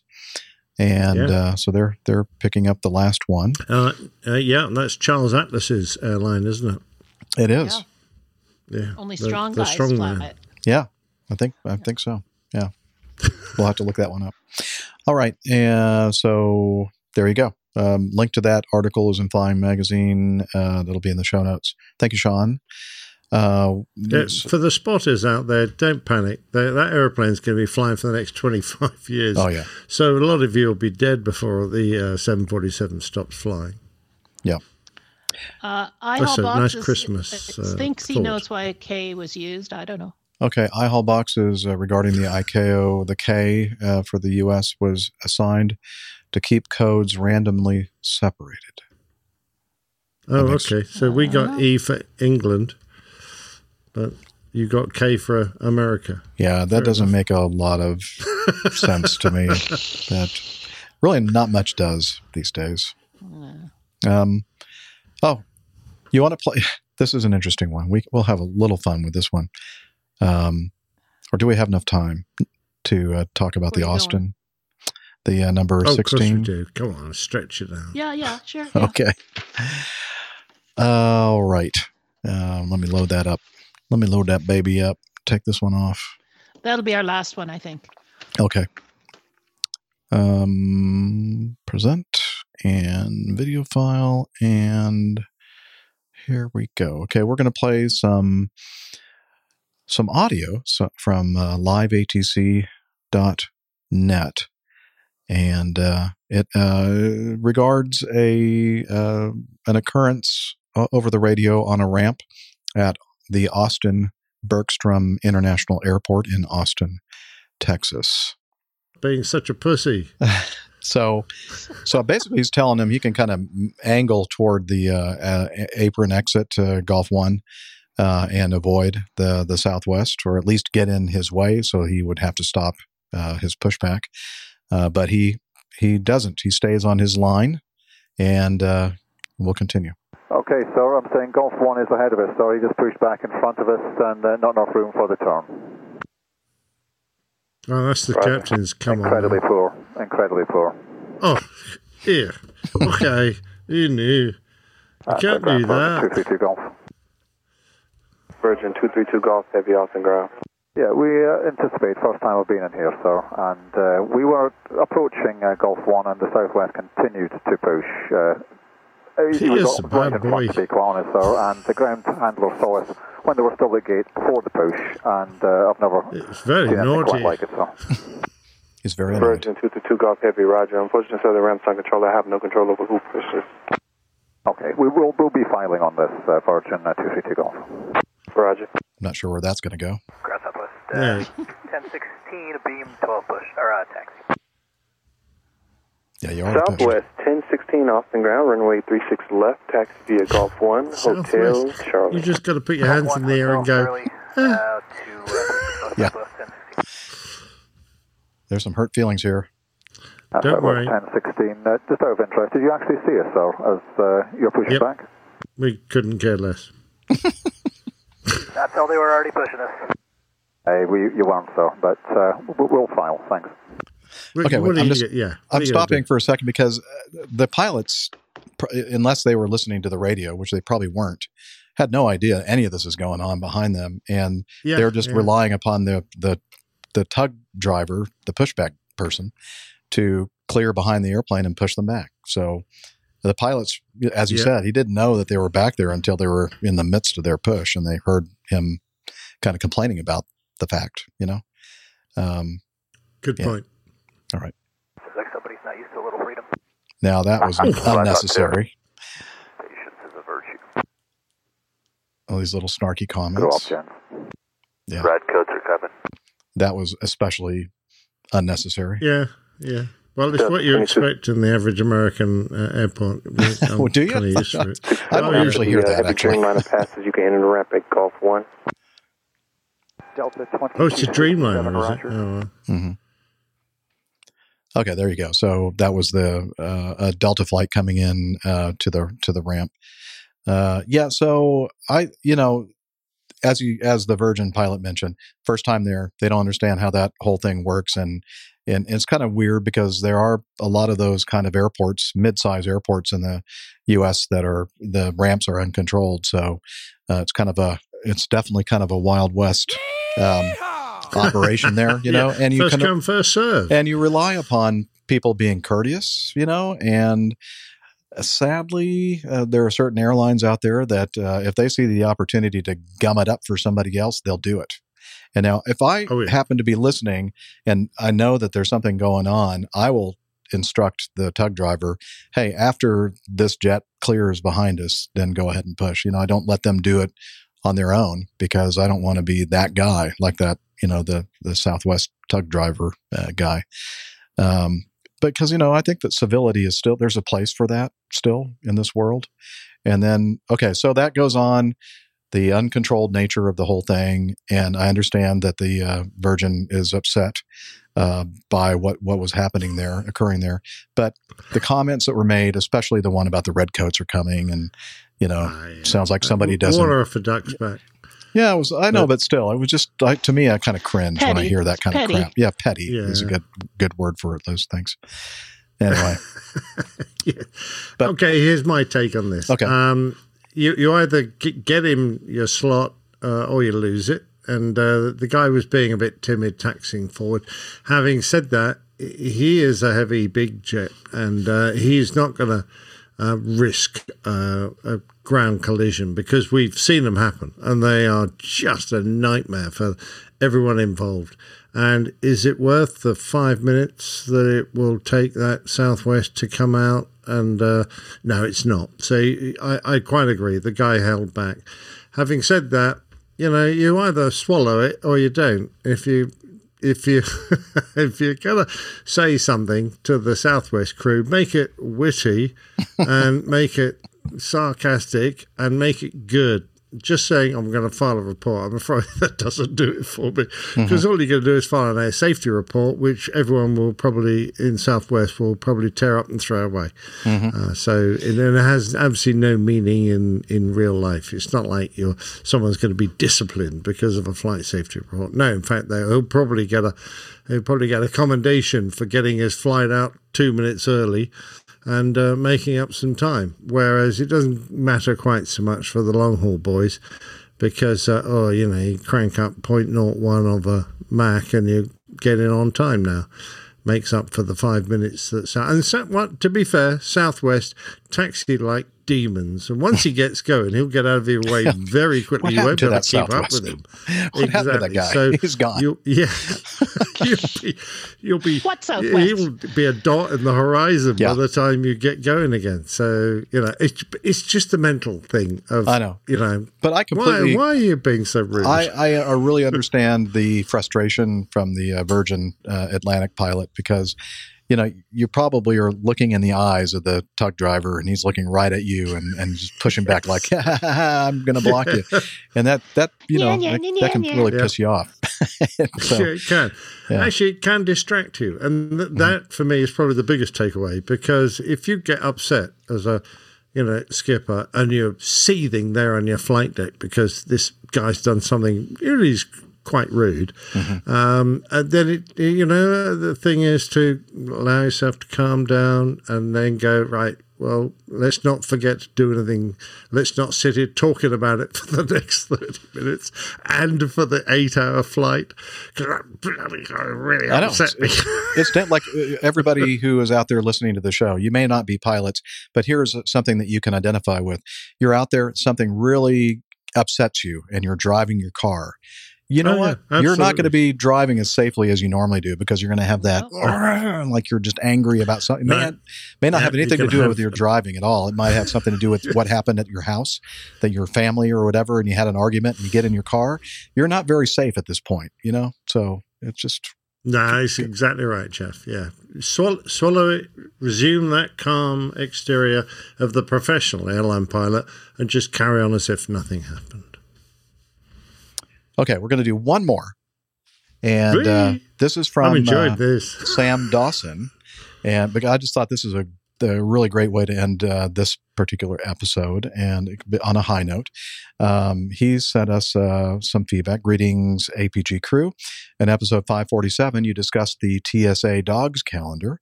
Being an airline pilot, I love traveling the world and seeing different cultures and, of course, sampling different beers. Yeah, that's the best Cheers. part of it. Uh, but I, oh yeah, I wish I had a beer to drink, but I will after after church this afternoon. Yeah. I, I, I'm singing, so I have to kind of. I don't want to. Yeah, it's just best if I don't drink. It lubricates the tubes. It does, yeah, in my in my eyeballs. Um, anyway, but I also retur- love returning home. When I open the back of my truck to remove my bags, it gives three beeps as it opens. After I do this, if I look up, I'm always greeted by someone looking out the window ah. is who is happy to see me return. Yeah, it's not uh, the wife. no, no, it's not the wife. it's it's the dog. It's the oh, his little cute little puppy in the window looking at him. It's such a cute picture. I just love it. Here's it. the beeps and Yeah, Oh, I here's the it. three beeps. Oh, daddy's home. Oh, I can just get to that see the tag, the the the the tail wagging. Um, yeah. yeah, Yeah, and I can imagine you could be absolutely monstered around your ankles when you get in. yeah. yeah. And you know, I know you know that feeling well, Nick. Oh, absolutely, yeah. Um, the the dog, the, the my lovely wife used to just stand back and let all the dogs, you know, get rid of their excitement, and then we'd have a usually me now slav- slathered in dog saliva. Mm, she, yum. She'd then get her welcome home kiss, and she'd be go. "There, there." All right. Well, anyway, great show. Uh, it took us a, a couple of days to do it, but uh, we did it. And uh, thank you so much for those who were there yesterday and today in our live audience. We do appreciate that. And again, you know, we mentioned this a lot, and uh, but please follow us. We're going to mention our, how you can follow us on social media here in a, just a second. But uh, if you can uh, join us on a live recording, I think you'll really enjoy the experience. And uh, I- I'd I'd try and pick one where Pilot Pip and uh, um, High Hall Boxes isn't there. If you see them in the chat room, I'd, Well, I'd, yeah. I'd give it a miss. Come along next time. it's a luck of the draw. You know, maybe next time they won't be there. Uh, no, they're they're great. Uh, we're so happy that they're there uh, to heckle us and uh, make all Exactly. If you of see Masha and Hillel, that's fine.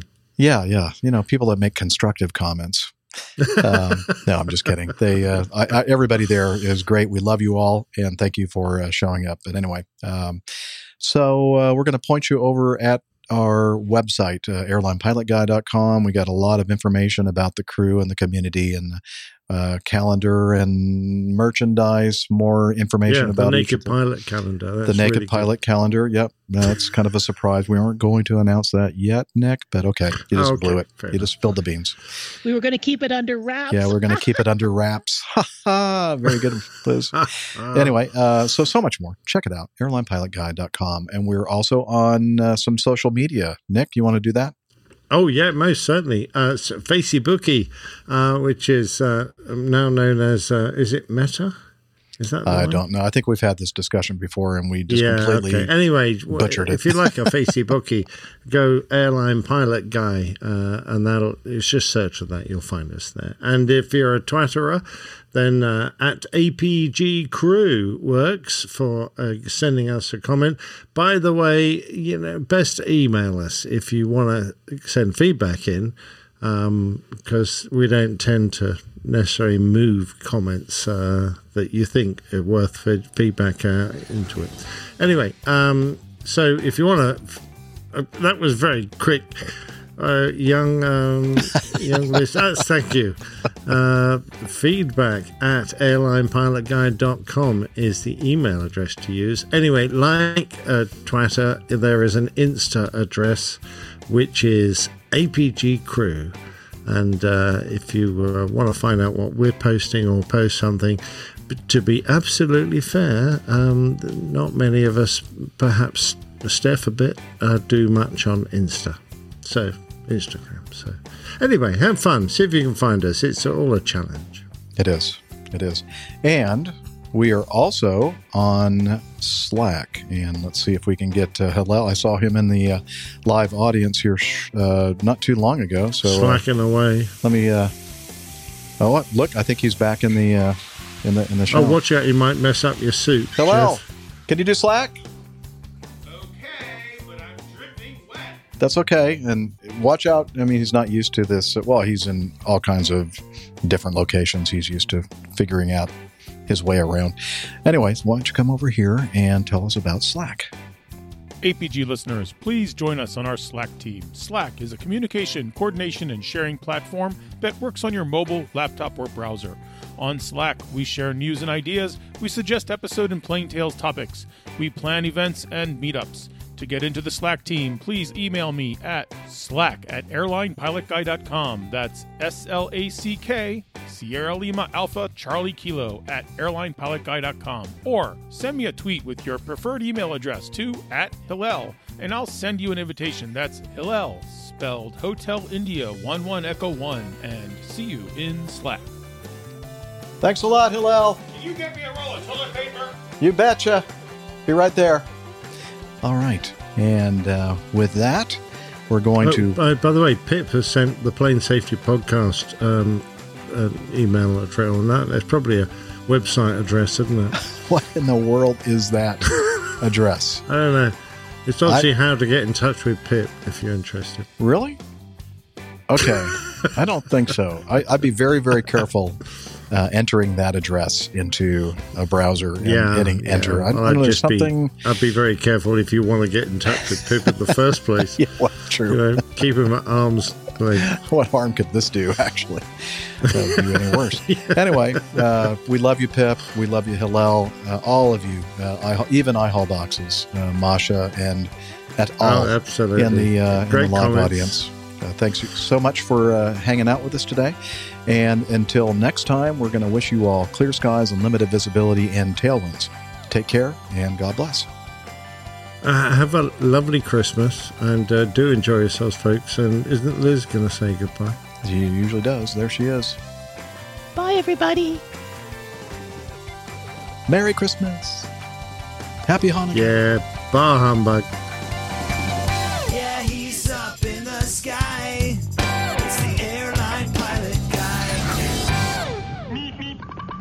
Good day.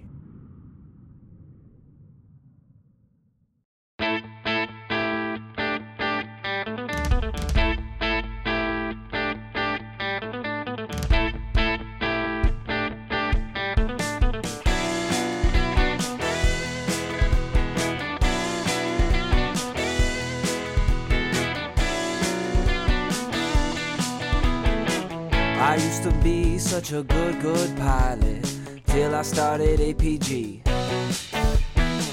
I opened doors for little old ladies, I helped them to their seats.